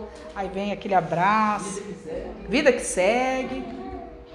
Tem que reconhecer, tem que falar, irmãos, tem que verbalizar, porque quanto mais eu faço isso com meu esposo, com certeza mais liberdade eu tenho com o Espírito Santo de Deus.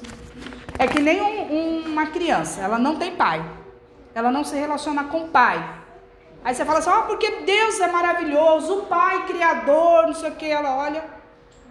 Ela é órfã. Ela não teve pai. Ela não entende como o pai corrige. É a mesma coisa, irmãos. Nós, quando nós não temos um relacionamento profundo com o cônjuge e também com Deus. É, o Senhor purifica a nossa consciência quando confessamos e recebemos o perdão de Deus, está lá em Hebreus 10, 12, 10, 2, Salmos 51 também 10. 10. E guardamos a lembrança do erro para que não pequemos mais, Hebreus 9, 14. Então, irmãos, a lembrança dos nossos erros é para quê? Para o diabo ficar acusando? Não, como testemunho vivo. Por quê? Você foi sarada. A sua consciência foi purificada. Você confessou ao Senhor. O próprio Espírito Santo de Deus te limpou lá de trás. Porque a pessoa vai olhar e dizer: Nossa, mas você que pegava cinco mulheres. Mudou. Um, um amigo do, do pastor, que nós fomos até no casamento quando a gente namorava, né? Como ele chama? Dirceu é um, Borboleta. Isso. Dirceu Borboleta. Passa mesmo, andava comigo. Então vira e mexe, ele fala assim, ô Jefinho! Vamos lá. Aí eu encontro o pastor minha, lá em Santana. Geralmente eu encontro o pastor, eu, eu, o pastor encontrei ele em Santana. Eu pelo menos contava com o pastor em Santana. É, Ô Jefinho, tal, tal. Vocês estão casados ainda? Que ele separou, coitado, da Adriana. Aí ele separou. Não, sempre ele vivia tirando sarro, né? Ô Jefinho, você é casado ainda? Para a glória de Deus, tal, tal, sou casado, aquele jeito do pastor. Aí eu, claro, lógico que somos casados. Ô, mas você é um homem sortudo, que não sei o quê. Mas quantos anos vocês são casados, tal? Aí o pastor falava, na época eu não lembro. Um borboleta. É, já sempre foi mais de 15, né? É, sim. E aí, irmãos, a última vez que ele se separou, ele falou que, ô Jefinho, eu separei e tal. Olha aqui, irmão, não escuta essa. Ô, eu separei, Jefinho, tudo. Mas você continua casado? Sangue e fogo, né, bem? Arrependido. Tá entendendo, irmãos? Por quê? Porque o pastor era uma pessoa, mas hoje eu tenho certeza que ele se convenceu, porque nós temos quase 30 anos de casado, irmãos. De que realmente o pastor realmente deve ter tido essa transformação. Eu creio, é. creio, porque a mente dele é super, né? Maquiavélica, muito impura, A do borboleta. né? A do borboleta. Então, irmãos, quando nós temos, né? Essa lembrança vai ficar no coração dele lá atrás, quando o pastor pecava. Hoje, de 30 anos para trás, não por quê, irmãos? Porque o pastor mudou. Então nós temos que ter também, irmãos, os erros nossos, uma mudança verdadeira, irmãos, verdadeira. Que a pessoa olha e fala, não, irmãos, que convença. Eu até brincava com a Giovana, brincava não. Eu ministrava, irmãos, para as meninas aqui, que hoje em dia, essa geração nossa aqui, irmãos, fica para o irmão, fica para mim, que essa geração aqui, irmãos, não vai pregar, porque Jesus e pai, pai, pai, não vai ter mais isso. Não? Não. O convencimento dessa palavra vai ser pelo testemunho, pela pureza, pela não corrupção do mundo, irmãos. As pessoas que estão se corrompendo vão olhar e falar assim: nossa, mas você não se corrompe? Eles vão desejar tanto, irmãos, porque é tanta impureza, é tanta maldade no mundo que eles vão enxergar alguém puro. Lógico, o diabo vai cutucar. Mas, com certeza, irmãos, depois delas vencerem, né? O testemunho vivo delas, o que, que vai acontecer? A pessoa vai falar assim: ah, eu queria tanto ser igual você. Elas vão desejar. Antigamente, falava para elas. Você fala assim, antigamente, irmãos, ai, porque eu, eu era um ex-umbandista e hoje me converti. A igreja toda chorava e glorificava. Hoje a pessoa testemunha, porque eu era um ex-bandista. Será que se converteu mesmo?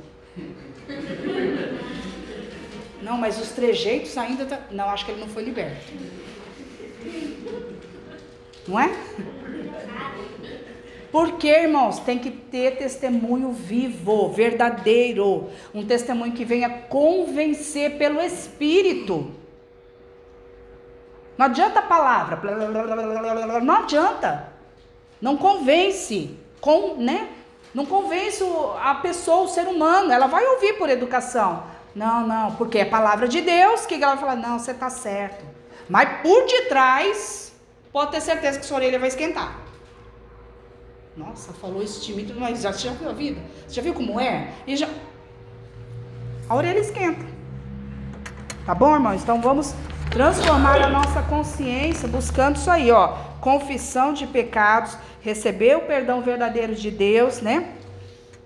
E deixar com que as lembranças do seu erro fiquem no seu coração para testemunho vivo. Quando negamos em ouvir a voz. Ai, falta pouquinho.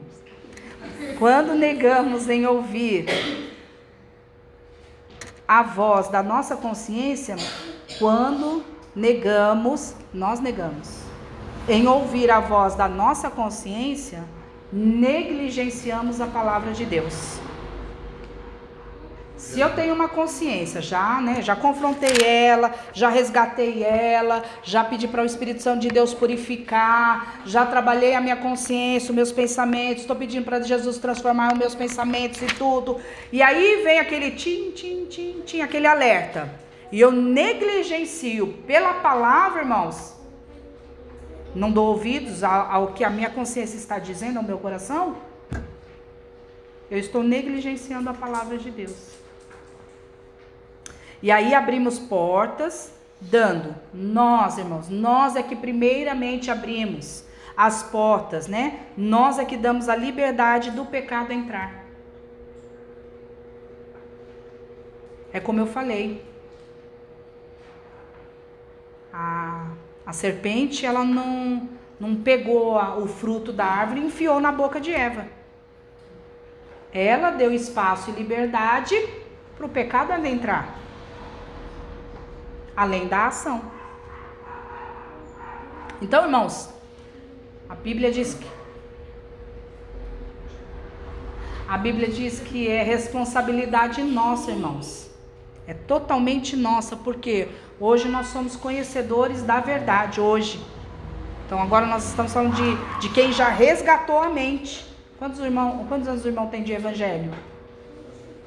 Dez, O irmão. 18. Quantos anos, Davi, você tem de evangelho? Quatro?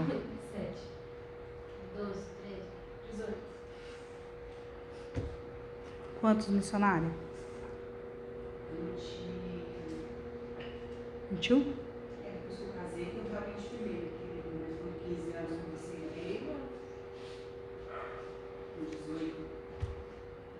Então nós já tivemos a oportunidade. E a Lavínia, quantos anos, Lavínia? Você tem de evangelho?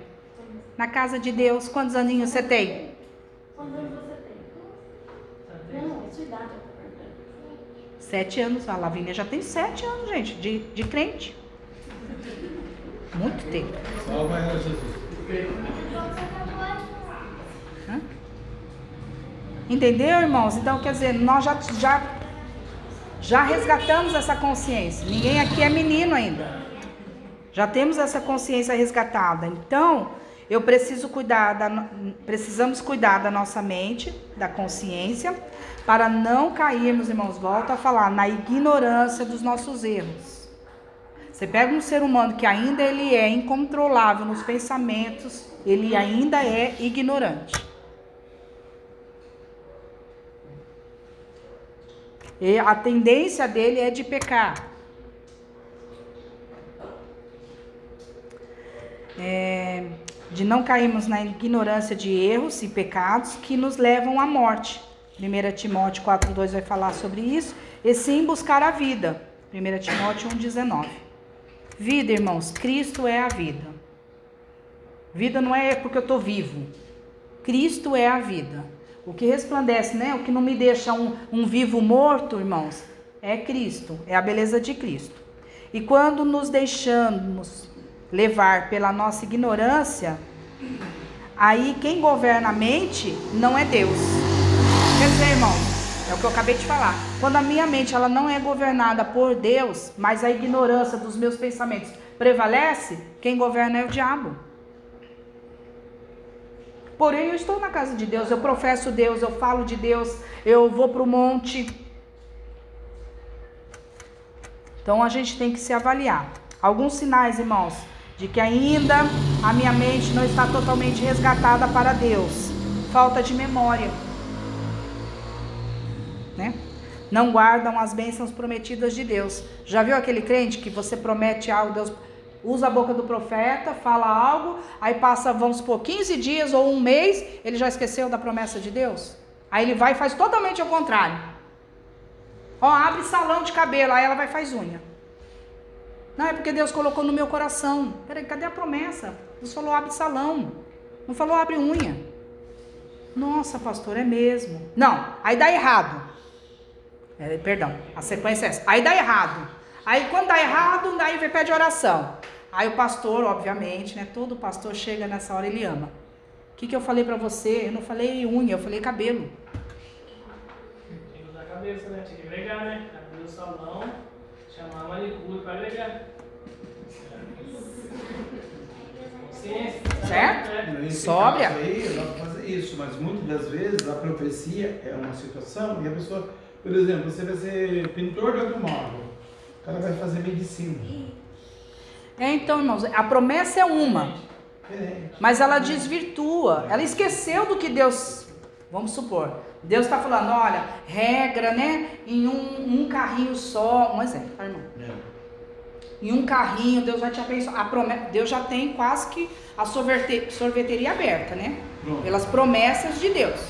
Vamos dizer que o irmão desanimou. Nossa, tá dando, não tá dando nem para pagar a luz e a água direito. Ah, peraí, agora eu vou só na marmitaria. Fechou a Tipo sorveteria. assim, esquece do que Deus já prometeu, que já é uma sorveteria aberta. Ele tá galgando, irmãos, mas a promessa ele já tem. Ele vai conquistar uma hora ou outra hora. Vai aparecer uma oportunidade, tipo casa, a casa. Vai aparecer algo assim? Dormiu, acordou, quando viu tem casa própria. Peraí, como assim? Assim. Porque ele tem uma promessa, ele não pode esquecer, irmãos. E o que acontece com a gente é isso aí. Muitas das vezes a gente esquece da promessa de Deus. Isso quer dizer o quê? Sinal de que eu estou focada Mas sei, faz me rir. no faz-me rir. Ah, Esqueci do que Deus tem. Ah, ai, mas é muito regrado, é muito difícil, é muita moedinha. Ai, tem que ir no mercadinho, trocar, não sei o quê. Essa parte, essa parte, todo mundo tá nem reclamando de trocar moedinha. Arrumou um lugar aí que troca as É. moedinhas, nota, e dá creme de cabelo, um Ó, monte de coisa. Então, é que legal. É de, Que bênção. de moeda e tá. Ai, Não, glória a Deus, é vou bom. trocar em outro lugar, não, troca lá. É. lá. Dá a dica depois pra mim, por favor. Eu pedi moeda até hoje não chegou, tô aqui. Então, irmãos, não podemos, porque essa falta de memória é porque a minha mente ainda não está alicerçada na palavra de Deus. A minha memória ainda não é de totalmente Deus que controla. Igual José, irmãos. Qual José? Por que não falar de José da palavra de Deus? Né, irmãos? Ele teve um sonho, um único sonho. Lá não fala que ele toda hora Deus apareceu para ele, Deus falou com ele, Deus visitou ele toda hora. Ele teve um único sonho, irmãos. Eu acho linda essa história, porque eu falo, meu Deus, tem que ter muita convicção, muita certeza. Porque pelo sonho dele, a primeira coisa que fizeram foram vender ele como escravo. Peraí, ele não vai reinar? Ah, isso aí estava na carne. Ele não deixou de crer, irmãos, ele teve convicção. Isso falta para nós. Precisamos, né, toda hora realmente relembrar as promessas do Senhor sobre as nossas vidas. Esque- Esquece com muita facilidade a palavra de Deus. O inimigo ele rouba a semente da palavra para que ele sempre possa governar. É a mesma coisa que eu perguntar o que eu comecei falando. É, hum, peraí. Aí vai ter a Ariadne, né, que é o computador ambulante. Vai dar a dica, aí a pessoa, ah, então, chora disso, disso, disso, disso. Parabéns. É de gente até abaixou a cabeça para não perguntar. Por quê, irmãos? Porque eu preciso ativar o meu espírito, irmãos. Às vezes é o espírito que está morto. Ativar como? Eu preciso ter sede. Como? Eu preciso ler. Eu preciso me esforçar. Se eu não ler essa palavra, eu não vou ter estímulo. Se eu não ler essa palavra, ai, não entendo, não sei ler, não sei ler. Escuta, a Jana escuta. E quando não muito, ela lê. Então, irmãos, eu preciso criar essa chama pelo Espírito Santo. A chama de Cristo, né? O altar do Senhor não vai se apagar o fogo. Como? Não vai apagar, irmãos? Se totalmente nós estamos vivendo num estado de frieza aí no mundo afora. Mantendo viva isso aqui, isso tem poder para manter, manter vivo o meu coração e eu não me corromper. Aleluia. Eu preciso ler, irmãos, eu preciso ler, eu preciso ler. E não é leitura, leitura só leitura, é leitura vivendo, ó. Eu vou entrar. Eu vou entrar na história. Nossa, como será o argueiro do olho? Como que é um camelo passar por, por um, um alfinete, né? Um, um, uma agulha? Sabe, irmãos, vivenciar a palavra de Deus? Nossa, Abraão foi sacrificar o filho. Nossa, como seria, né? Qual foi a ação de Abraão? Buscar isso, irmãos. Por quê? Porque o diabo ele quer roubar.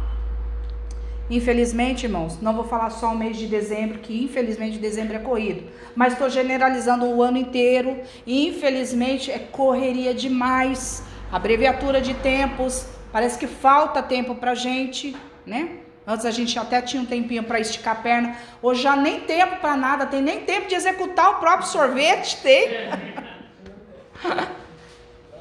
Então, irmãos, muito cuidado. A gente precisa ter um tempo para a palavra, tá bom? Só falar assim, até daqui a pouco. Então, até amanhã que eu vou ali resolver que hoje eu tenho que.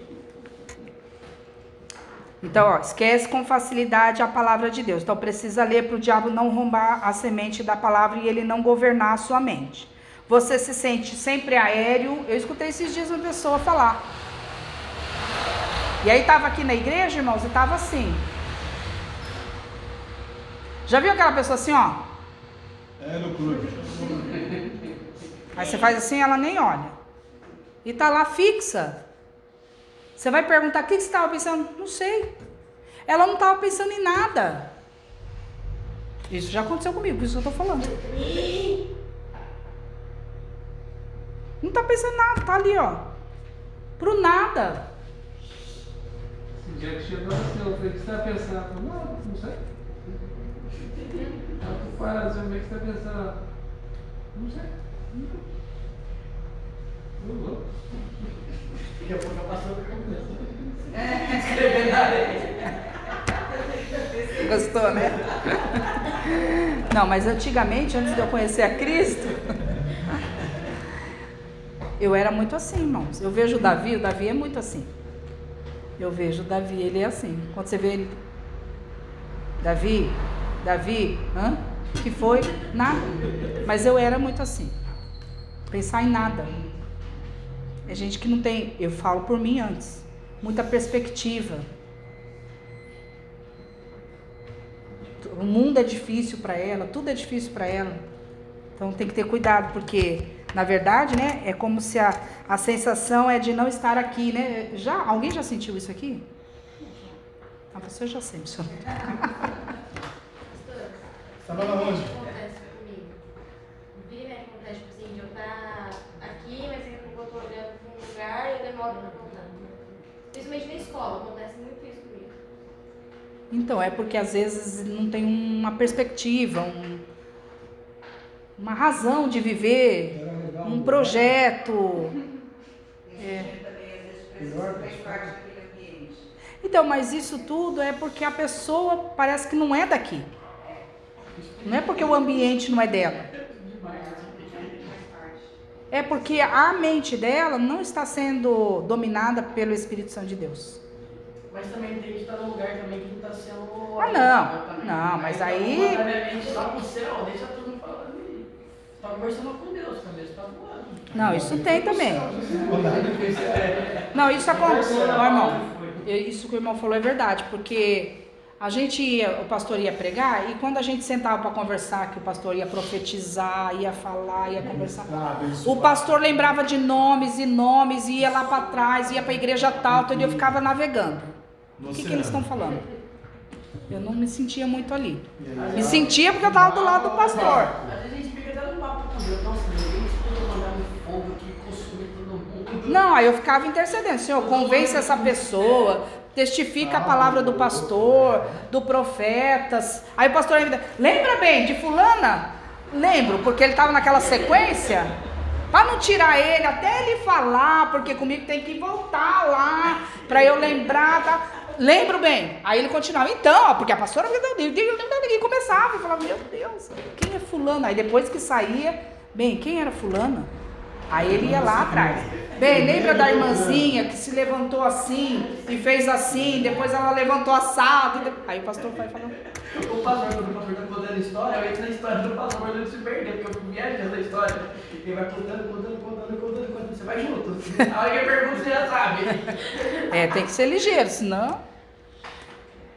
Tá bom, irmãos? Então é porque precisa resgatar a mente, precisa resgatar a consciência, ler mais a palavra de Deus, se envolver mais na oração, confessar mais, ter um vínculo com o Espírito Santo, né? Porque a palavra de Deus fala que nós não somos mesmo daqui. Mas você não se sentir aqui é esquisito, né, irmãos? Não é Marte, né? Como o irmão falou.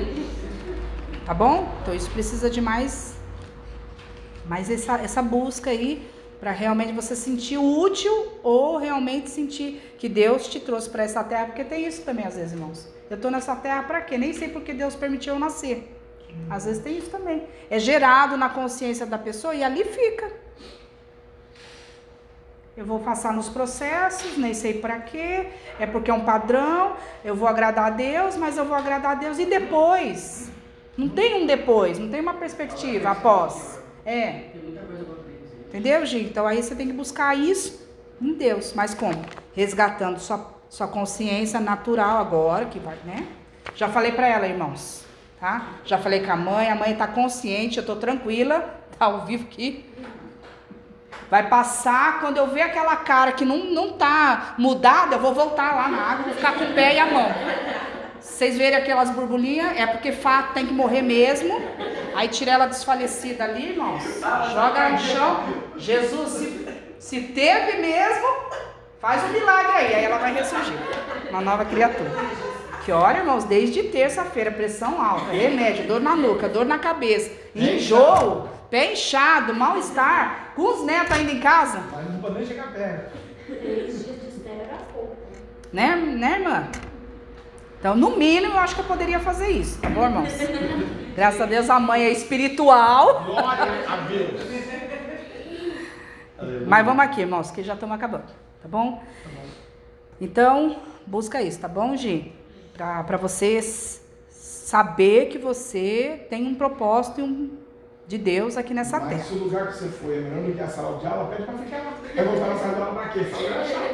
Pastor, eu também viajava muito, É. outro lugar. Aí depois que eu vim pra igreja de Isabel, eu aprendi que tem a oração em espírito, e conversar com Deus em espírito. É. Quando você está em espírito, você está falando do seu pensamento com Ah, Deus. sim. Aí quando você vê que seu pensamento está meio voado, não tem nada a ver com a vida em Cristo ou com o que a gente está vivendo no dia de hoje, procura falar com Deus, fala, Deus, como é que vai ser o dia de amanhã? Ah, bem, pode ser assim, seu que você acha. O diabo. Conversando com Deus. Isso. Aí você tem um pensamento puro, um pensamento com Deus, falando com Deus. Ajuda muito. Não, isso é bom sim, irmãos. Tem que falar muito com Deus. Não, isso, nossa, irmãos, isso aqui tem no nosso meio, tá? Aqui, ó. Não consegue discernir a palavra de Deus pelo Espírito.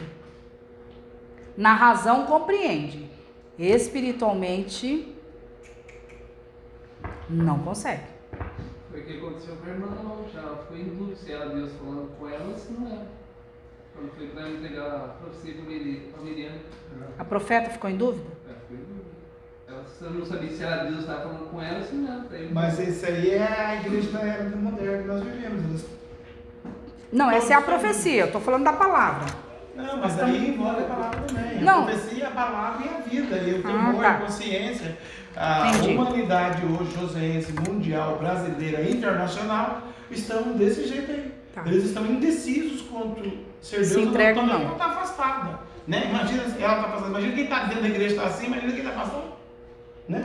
Das duas, uma. Ou ela né, não tá numa comunhão ativa com Deus, Hum. ou ela já entregou algo e alguém repreendeu ela.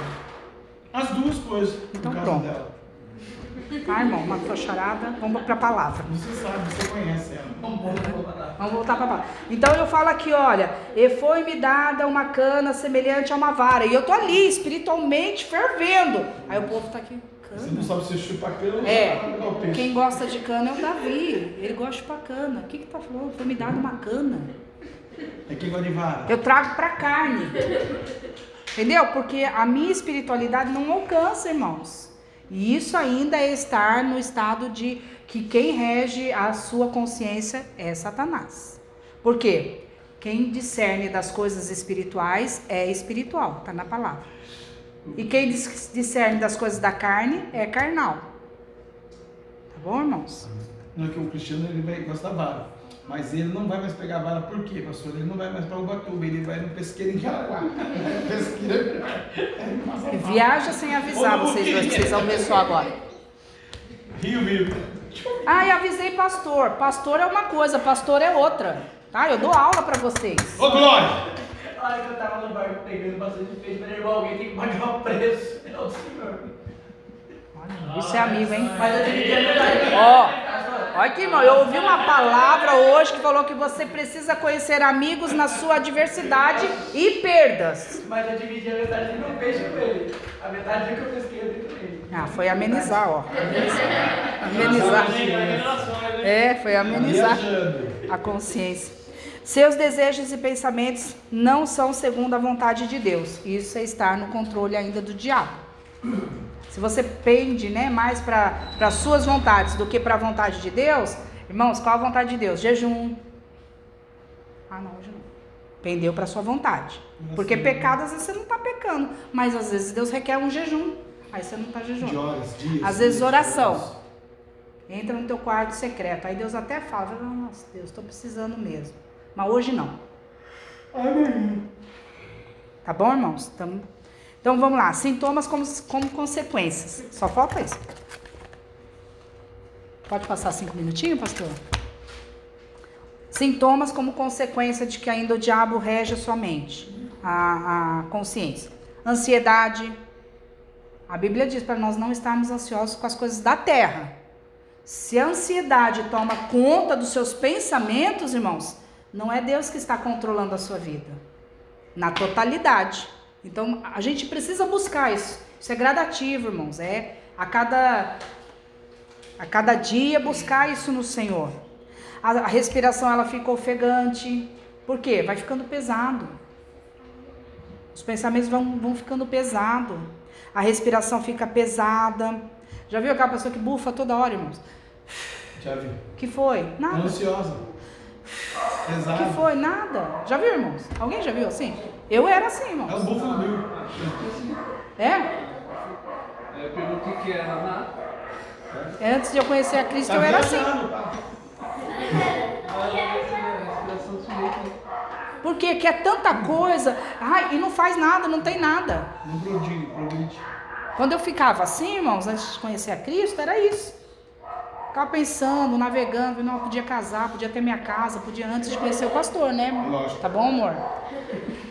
Ficava pensando, e aí aquilo não acontecia, e aquele pensamento ia pesando, eu ia ficar. Porque eu não falava. Então, se eu não falava, eu bufava. Al- Irmãos, alguma reação nós temos que ter. Porque é muita coisa aqui. Precisa reagir de alguma maneira. Precisa sair de alguma maneira. Tá bom? Tá bom. Taquicardia, palpitação, já viu quando seu coração. Você está muito acelerado nos pensamentos, de repente dá tá aquele aceleramento no coração, ou ele fica pro estômago, ou pela garganta, parece que ele vai sair pela, pela Ânsia garganta. Alguém já sentiu? Dá uma vontade de vômito, vomitar o pecado. Tá bom, irmãos? Porque, ó, o corpo ele chega a travar devido a muita tensão por causa da ansiedade. Então aquilo sobrecarrega, irmãos. É, não sei sobre watts aí, né? Mas é como se você tivesse a 220 e a sua energia fosse 110. Jesus, dá tilt. Então sobrecarrega, trazendo isso aqui, tá bom? O que não vai produzir, edificar, o que a sua mente vai continuar na mesmice. Porque você não vai ter transformação. Porque se isso impera no corpo físico, irmãos, como você vai reagir? Não dá. A velocidade dos pensamentos e os estímulos dificultam a triagem entre o que é essencial e o que é apenas acessório. Irmãos, a, né, a velocidade dos meus pensamentos, como eu falei, a gente pensa muito rápido, dificulta, irmãos, eu, eu fazer aquela triagem, né? Eu antes de ir para o médico, tive que fazer uma triagem. Dificulta, irmãos, a minha. Eu penso tanta coisa, tanta, tanta coisa, que aí dificulta para mim saber realmente o que é essencial e o que simplesmente é um acessório. Não, isso daqui é relevante. Não preciso fazer isso. Chega na frente do médico e não fala nada. Não, falei tudo. Tudo. E ainda a irmã Marisa me orientou. Faz drama, fiz. Aí o médico falou: Ai, querida, não se preocupa, não é nada disso. Querida, não. É, querida. Como é o nome dele? Eu vou lá no. Acabou sem querer. Eu falei, Tudo bem, vou perguntar. mas dói assim, ó, que assim, assim. Então, eu vou te passar um remedinho, não é nada de nada. Passa no clínico para reavaliar seu remédio de pressão. É. Então, irmãos, eu preciso não permitir que a velocidade dos pensamentos prevaleçam, porque aí eu não faço triagem. Aí eu pego o que é bobeira, aí eu pego o que é essencial, eu misturo tudo, Nossa. faço aquela balaiagem completa, e aí eu não sei discernir, irmãos, porque aí vai misturar. Aí eu já não sei o que é acessório e o que é essencial. Tá tudo misturado. Tô juntando dinheirinho. Hum. Daqui a pouco eu vou lá, não, preciso de um carro, preciso de uma casa, preciso de um celular, e aí o pensamento vai lá, não, porque eu já preciso de construção, porque eu já preciso. de- Daqui a pouco, peraí, eu tenho só mil reais. Não, aí eu tô com mil reais. Aí quer saber? Eu vou comprar um açaí. Gastou dinheiro. Sai do foco, irmãos, porque esse é o intuito do diabo. Tirar a gente do foco. Porque você focar, irmãos, é estar centralizado no seu projeto. E não sair dele. Você saiu dele, começou a agregar outros pensamentos para incluir esse, esquece. Vai dar em pizza. É pizza, pastor? Ou Tá bom, irmãos? Então eu preciso pedir para o Espírito Santo de Deus o controle, tá bom?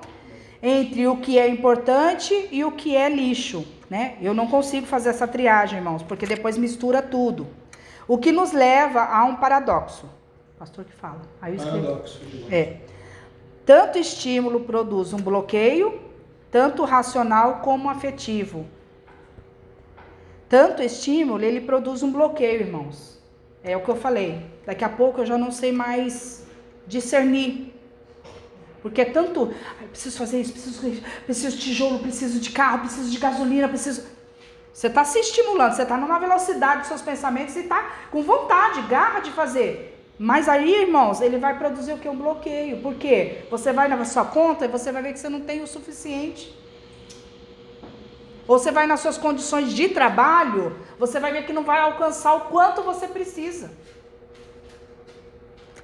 É como se a pessoa se sentisse ela vazia, né? Vamos dizer assim, né? Oca, vazia. Porque ela pensa muito, pensa muito, muito, muito, muito, mas ela não produz nada. Aí vem aquela sensação, não vem, irmãos? Não sei se alguém já passou por isso. Eu já. Tipo assim, nossa, tanto pensamento, não consegui efetuar, não consegui fazer nada.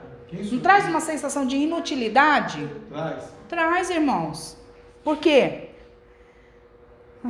Na verdade, a mente não para de pensar e os estímulos aumentam numa velocidade maior, trazendo a sensação de incapacidade, que é o que eu falei para os irmãos agora. E a sensação também vai aumentando o vazio, irmãos, tá bom? Aí aqui entra num outro mérito, mas eu vou ler. Por isso, muitos se acham vazios, né? Porque tem pessoas, irmãos, que pensam muito e não faz nada. É verdade. Não pratica. Ou então pensa a longo prazo que quando ela vai executar, irmãos, é como se. Não, mas não era assim que eu queria. Já viu aquilo, irmãos? Porque ela- é muito pensamento, irmãos. É a famosa internet que nós falamos. Você vai olhando, a irmã estava falando de casa. Vai olhando o projeto de casa, casa, casa, casa, casa. Chega a hora, uma hora, vai dar o terreno, irmãos.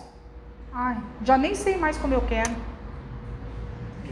Muito estímulo ela teve na mente dela, muita coisa ela racionalizou, muita coisa ela imaginou, que quando chega a hora dela executar realmente a casa, Perdeu o foco. perdeu. O estímulo, irmãos, perde o estímulo. Isso é fato, irmãos, né? Porque não consegue seguir o norte, caminhar, agir, e sim só fica nos pensamentos. Então, essa sensação é o agir do diabo, né? Para que muitas pessoas pensem em estar em um labirinto sem saída. Porque vai indo, irmãos, vai indo, vai indo. Tem pessoas. Hoje nós estamos sendo instruídos. Eu estou falando, se o diabo governar, continuar governando a sua mente, a sua consciência, irmãos, vai chegar um determinado momento que é o que o diabo quer, que a sensação que nós vamos estar é que está num labirinto. Ainda conversava com uma pessoa. Você vai estar numa situação que ela parece que nunca vai ter fim. Mas não é que ela não vai ter fim, irmãos é que os seus pensamentos já expandiram todo o presente, passado e futuro. Então você já não vai ver mais perspectiva nenhuma.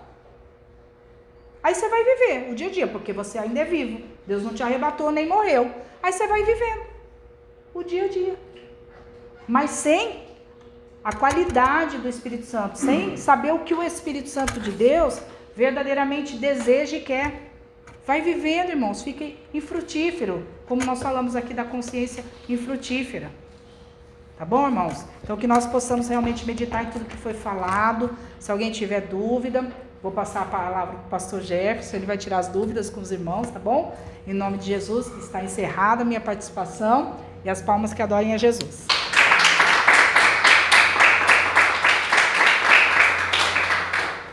Graças a Deus, né, irmãos?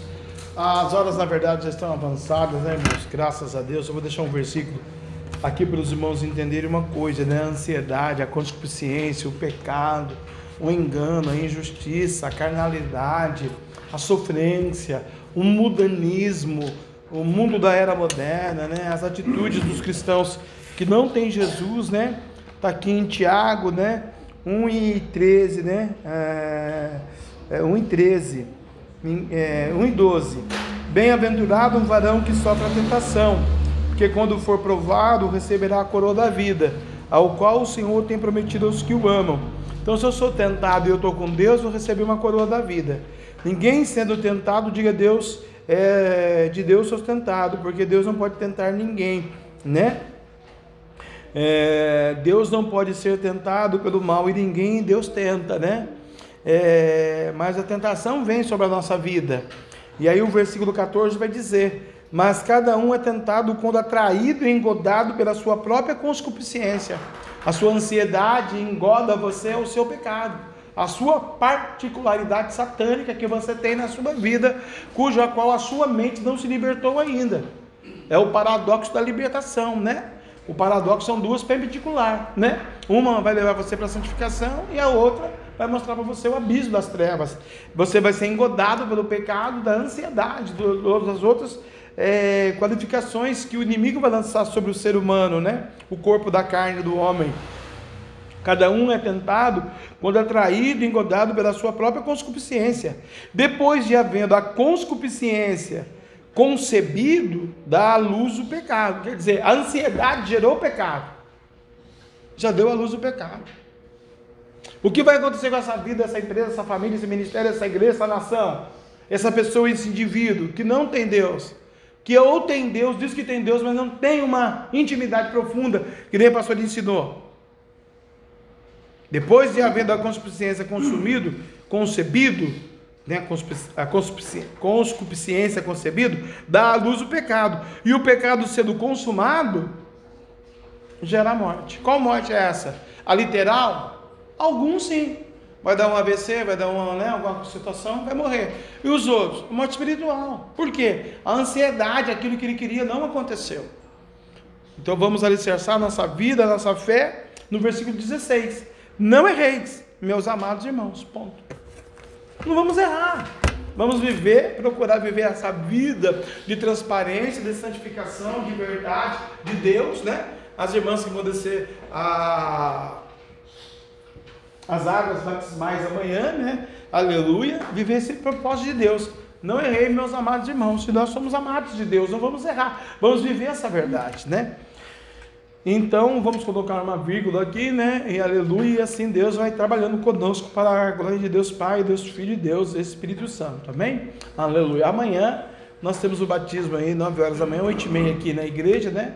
Os irmãos só se quiserem vir, mas eles estão dispensados por causa do marmitaria, sorveteria, trabalho, né?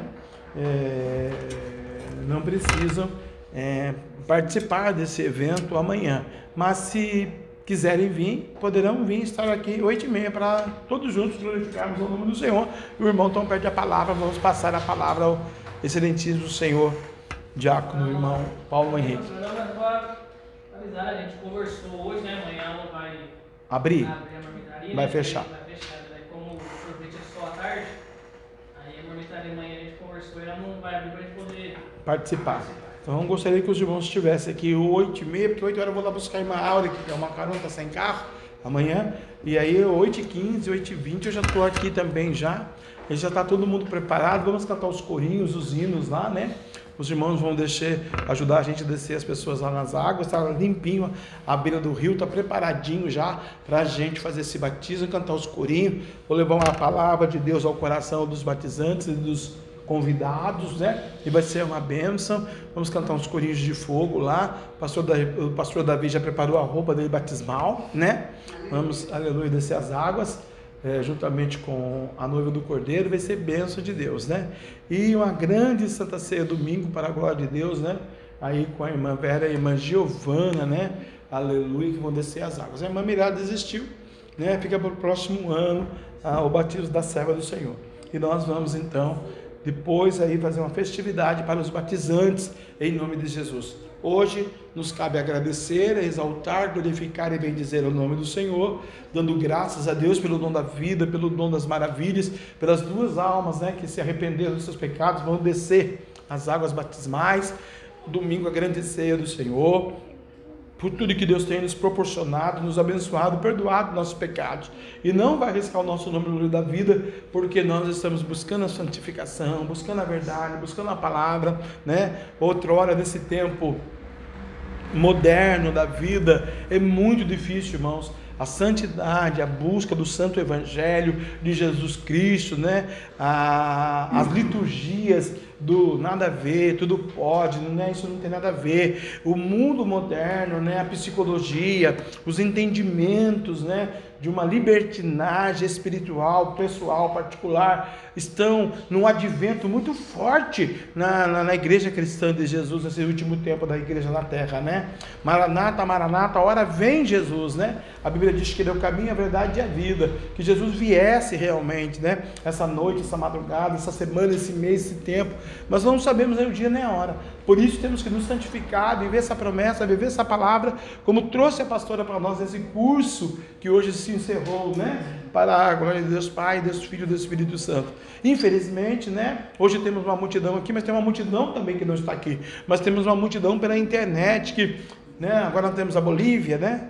Venezuela, quem? Colômbia, ah, ouvindo também pelo podcast, o mundo inteiro aí está ouvindo as mensagens que aqui são ministradas para a glória de Deus, né? E vamos continuar nesse princípio da simplicidade da verdade, falando, falando a verdade do Evangelho, né? Quem pregar aqui, vamos dar legalidade para o Espírito Santo de Deus, né? Ontem eu quero aqui parabenizar, na internet não pude ouvir, por uma falha técnica aqui, mas a Ariadne, da nossa missionária, pregou muito, mas muito, muito o Santo Evangelho de Deus, né? Está de parabéns, né? Então, Deus, Ele tem falado nessa igreja, Ele tem ministrado, e nós temos um foco aqui, santificação verdade, transparência, né? Aqui ninguém quer ficar bilionário, nós ficar muito rico, glória a Deus por isso. Mas bilionário ninguém vai ficar, né? A gente quer ajudar o próximo pregar o evangelho, pregar a verdade, viver esse princípio que a pastora ensinou aí na nossa consciência, no nosso subconsciente, não pecando contra o Espírito Santo de Deus, né? Porque pode correr o risco de não ter perdão.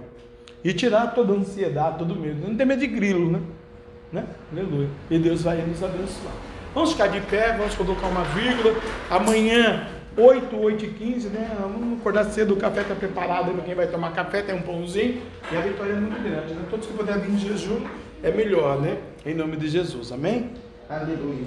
Glória a Jesus. Conta aqui, pastor, depois tem que ver isso. Querido Deus, eterno Pai, poderoso da glória, El Shaddai, Adonai, Elohim, Altíssimo, Deus Santo, Deus grande, Deus eterno. Deus de amor, Deus de glória, Deus de poder, Deus da misericórdia, Deus da justiça, que trabalha no consciente, no subconsciente, na mente, no psique, no intelecto do Espírito em nossas vidas, ó Deus do céu.